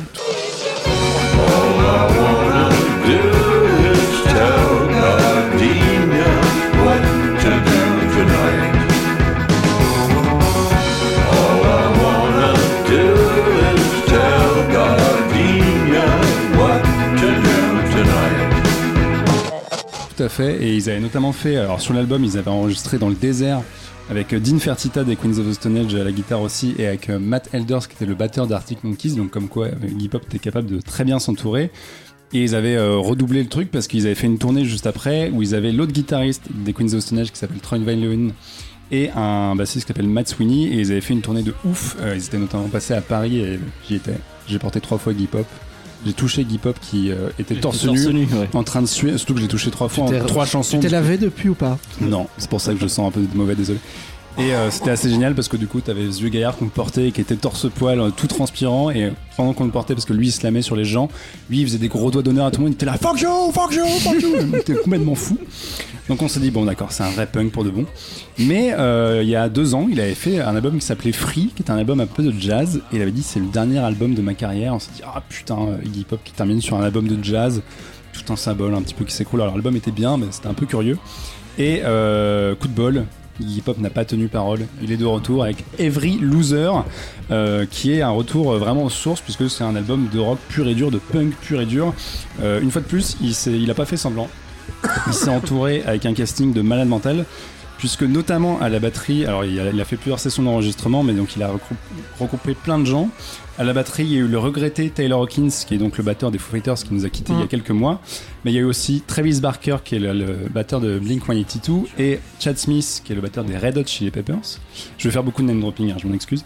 Euh, à la basse, il y a eu notamment Duff McKagan, qui est le bassiste de Guns N' Roses, et à la guitare, il y a eu notamment Josh Klinghoffer, qui est l'ancien guitariste des Red Hot Chili Peppers, qui a remplacé euh, John Frusciante pendant 10 ans. Maintenant, Frusciante est de retour. Vous avez pris les notes ou pas maintenant Et il y a aussi euh, Stone Gossard qui est le guitariste de Pearl Jam et pour achever tout ça en session d'enregistrement, il a eu aussi eu les trois musiciens de Jane's Addiction, à savoir Eric Avery à la basse, Chris Chaney à la batterie et le monstrueux Dave Navarro à la guitare. Bref, t'as un espèce de casting 1000 étoiles. Tu te dis bon, forcément le mec ne peut pas se planter avec tout ça et euh, coup de bol, il ne s'est pas planté. Puisque Every Loser démarre sur une chanson qui s'appelle Frenzy, où Iggy Pop, 75 ans, affiche haut et fort le fait qu'il est toujours punk, qu'il peut toujours hurler dans un micro des saloperies à tout va, Euh, et notamment euh, le fait que la première phrase de cette, de cette chanson, c'est si je fais la traduction, j'ai toujours une bite et deux couilles, c'est plus que vous tous. 75 ans le mec, hein, donc voilà, on resitue un peu le truc. Donc, euh, on pourrait se dire, ok, est-ce que c'est pas un peu ringard finalement à 75 balais de hurler des saloperies dans un micro? Et c'est là où l'album est assez cool, c'est que c'est une synthèse un petit peu de sa carrière. Il y a plusieurs morceaux ultra bourrins, donc il y a Frenzy qui est le morceau d'ouverture. Euh, il y a un morceau qui s'appelle Neo Punk et qui est vraiment un truc de bourrin euh, hyper euh, vénère. Mais euh, ce qui est cool, c'est que la, la- la vieillesse amène un petit peu la sagesse finalement.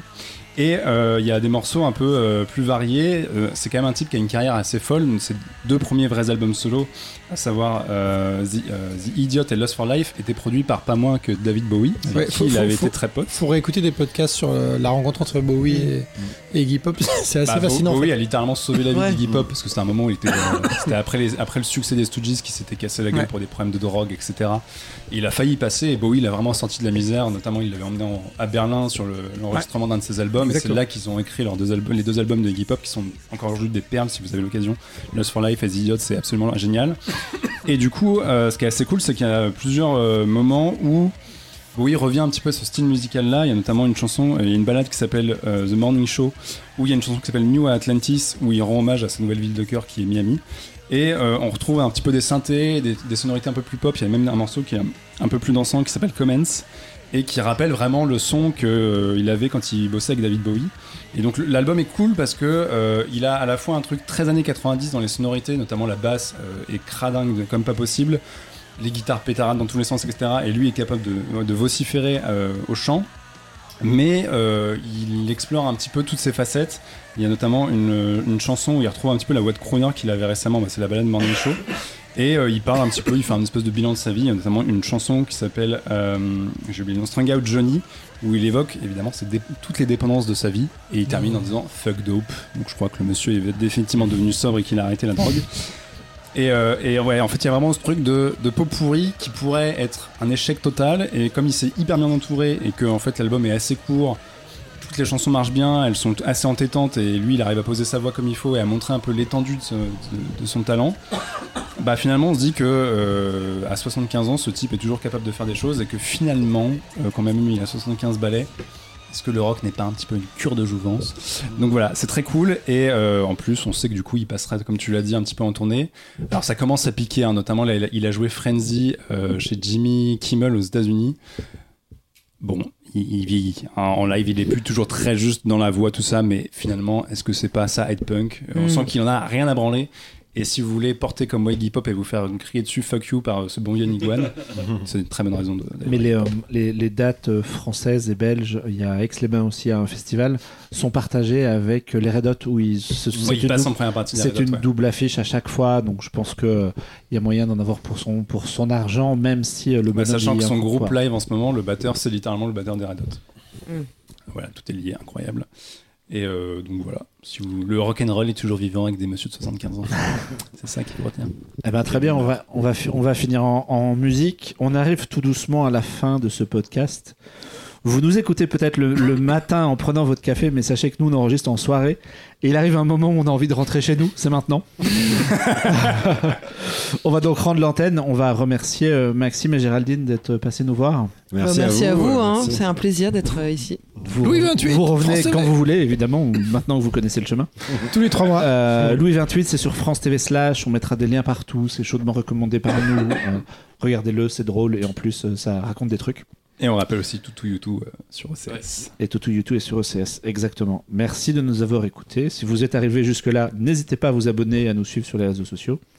Prenez soin de vous, buvez de l'eau. Nous, on se retrouve très vite pour un prochain numéro de Happy Hour. Ciao. Salut. Ciao.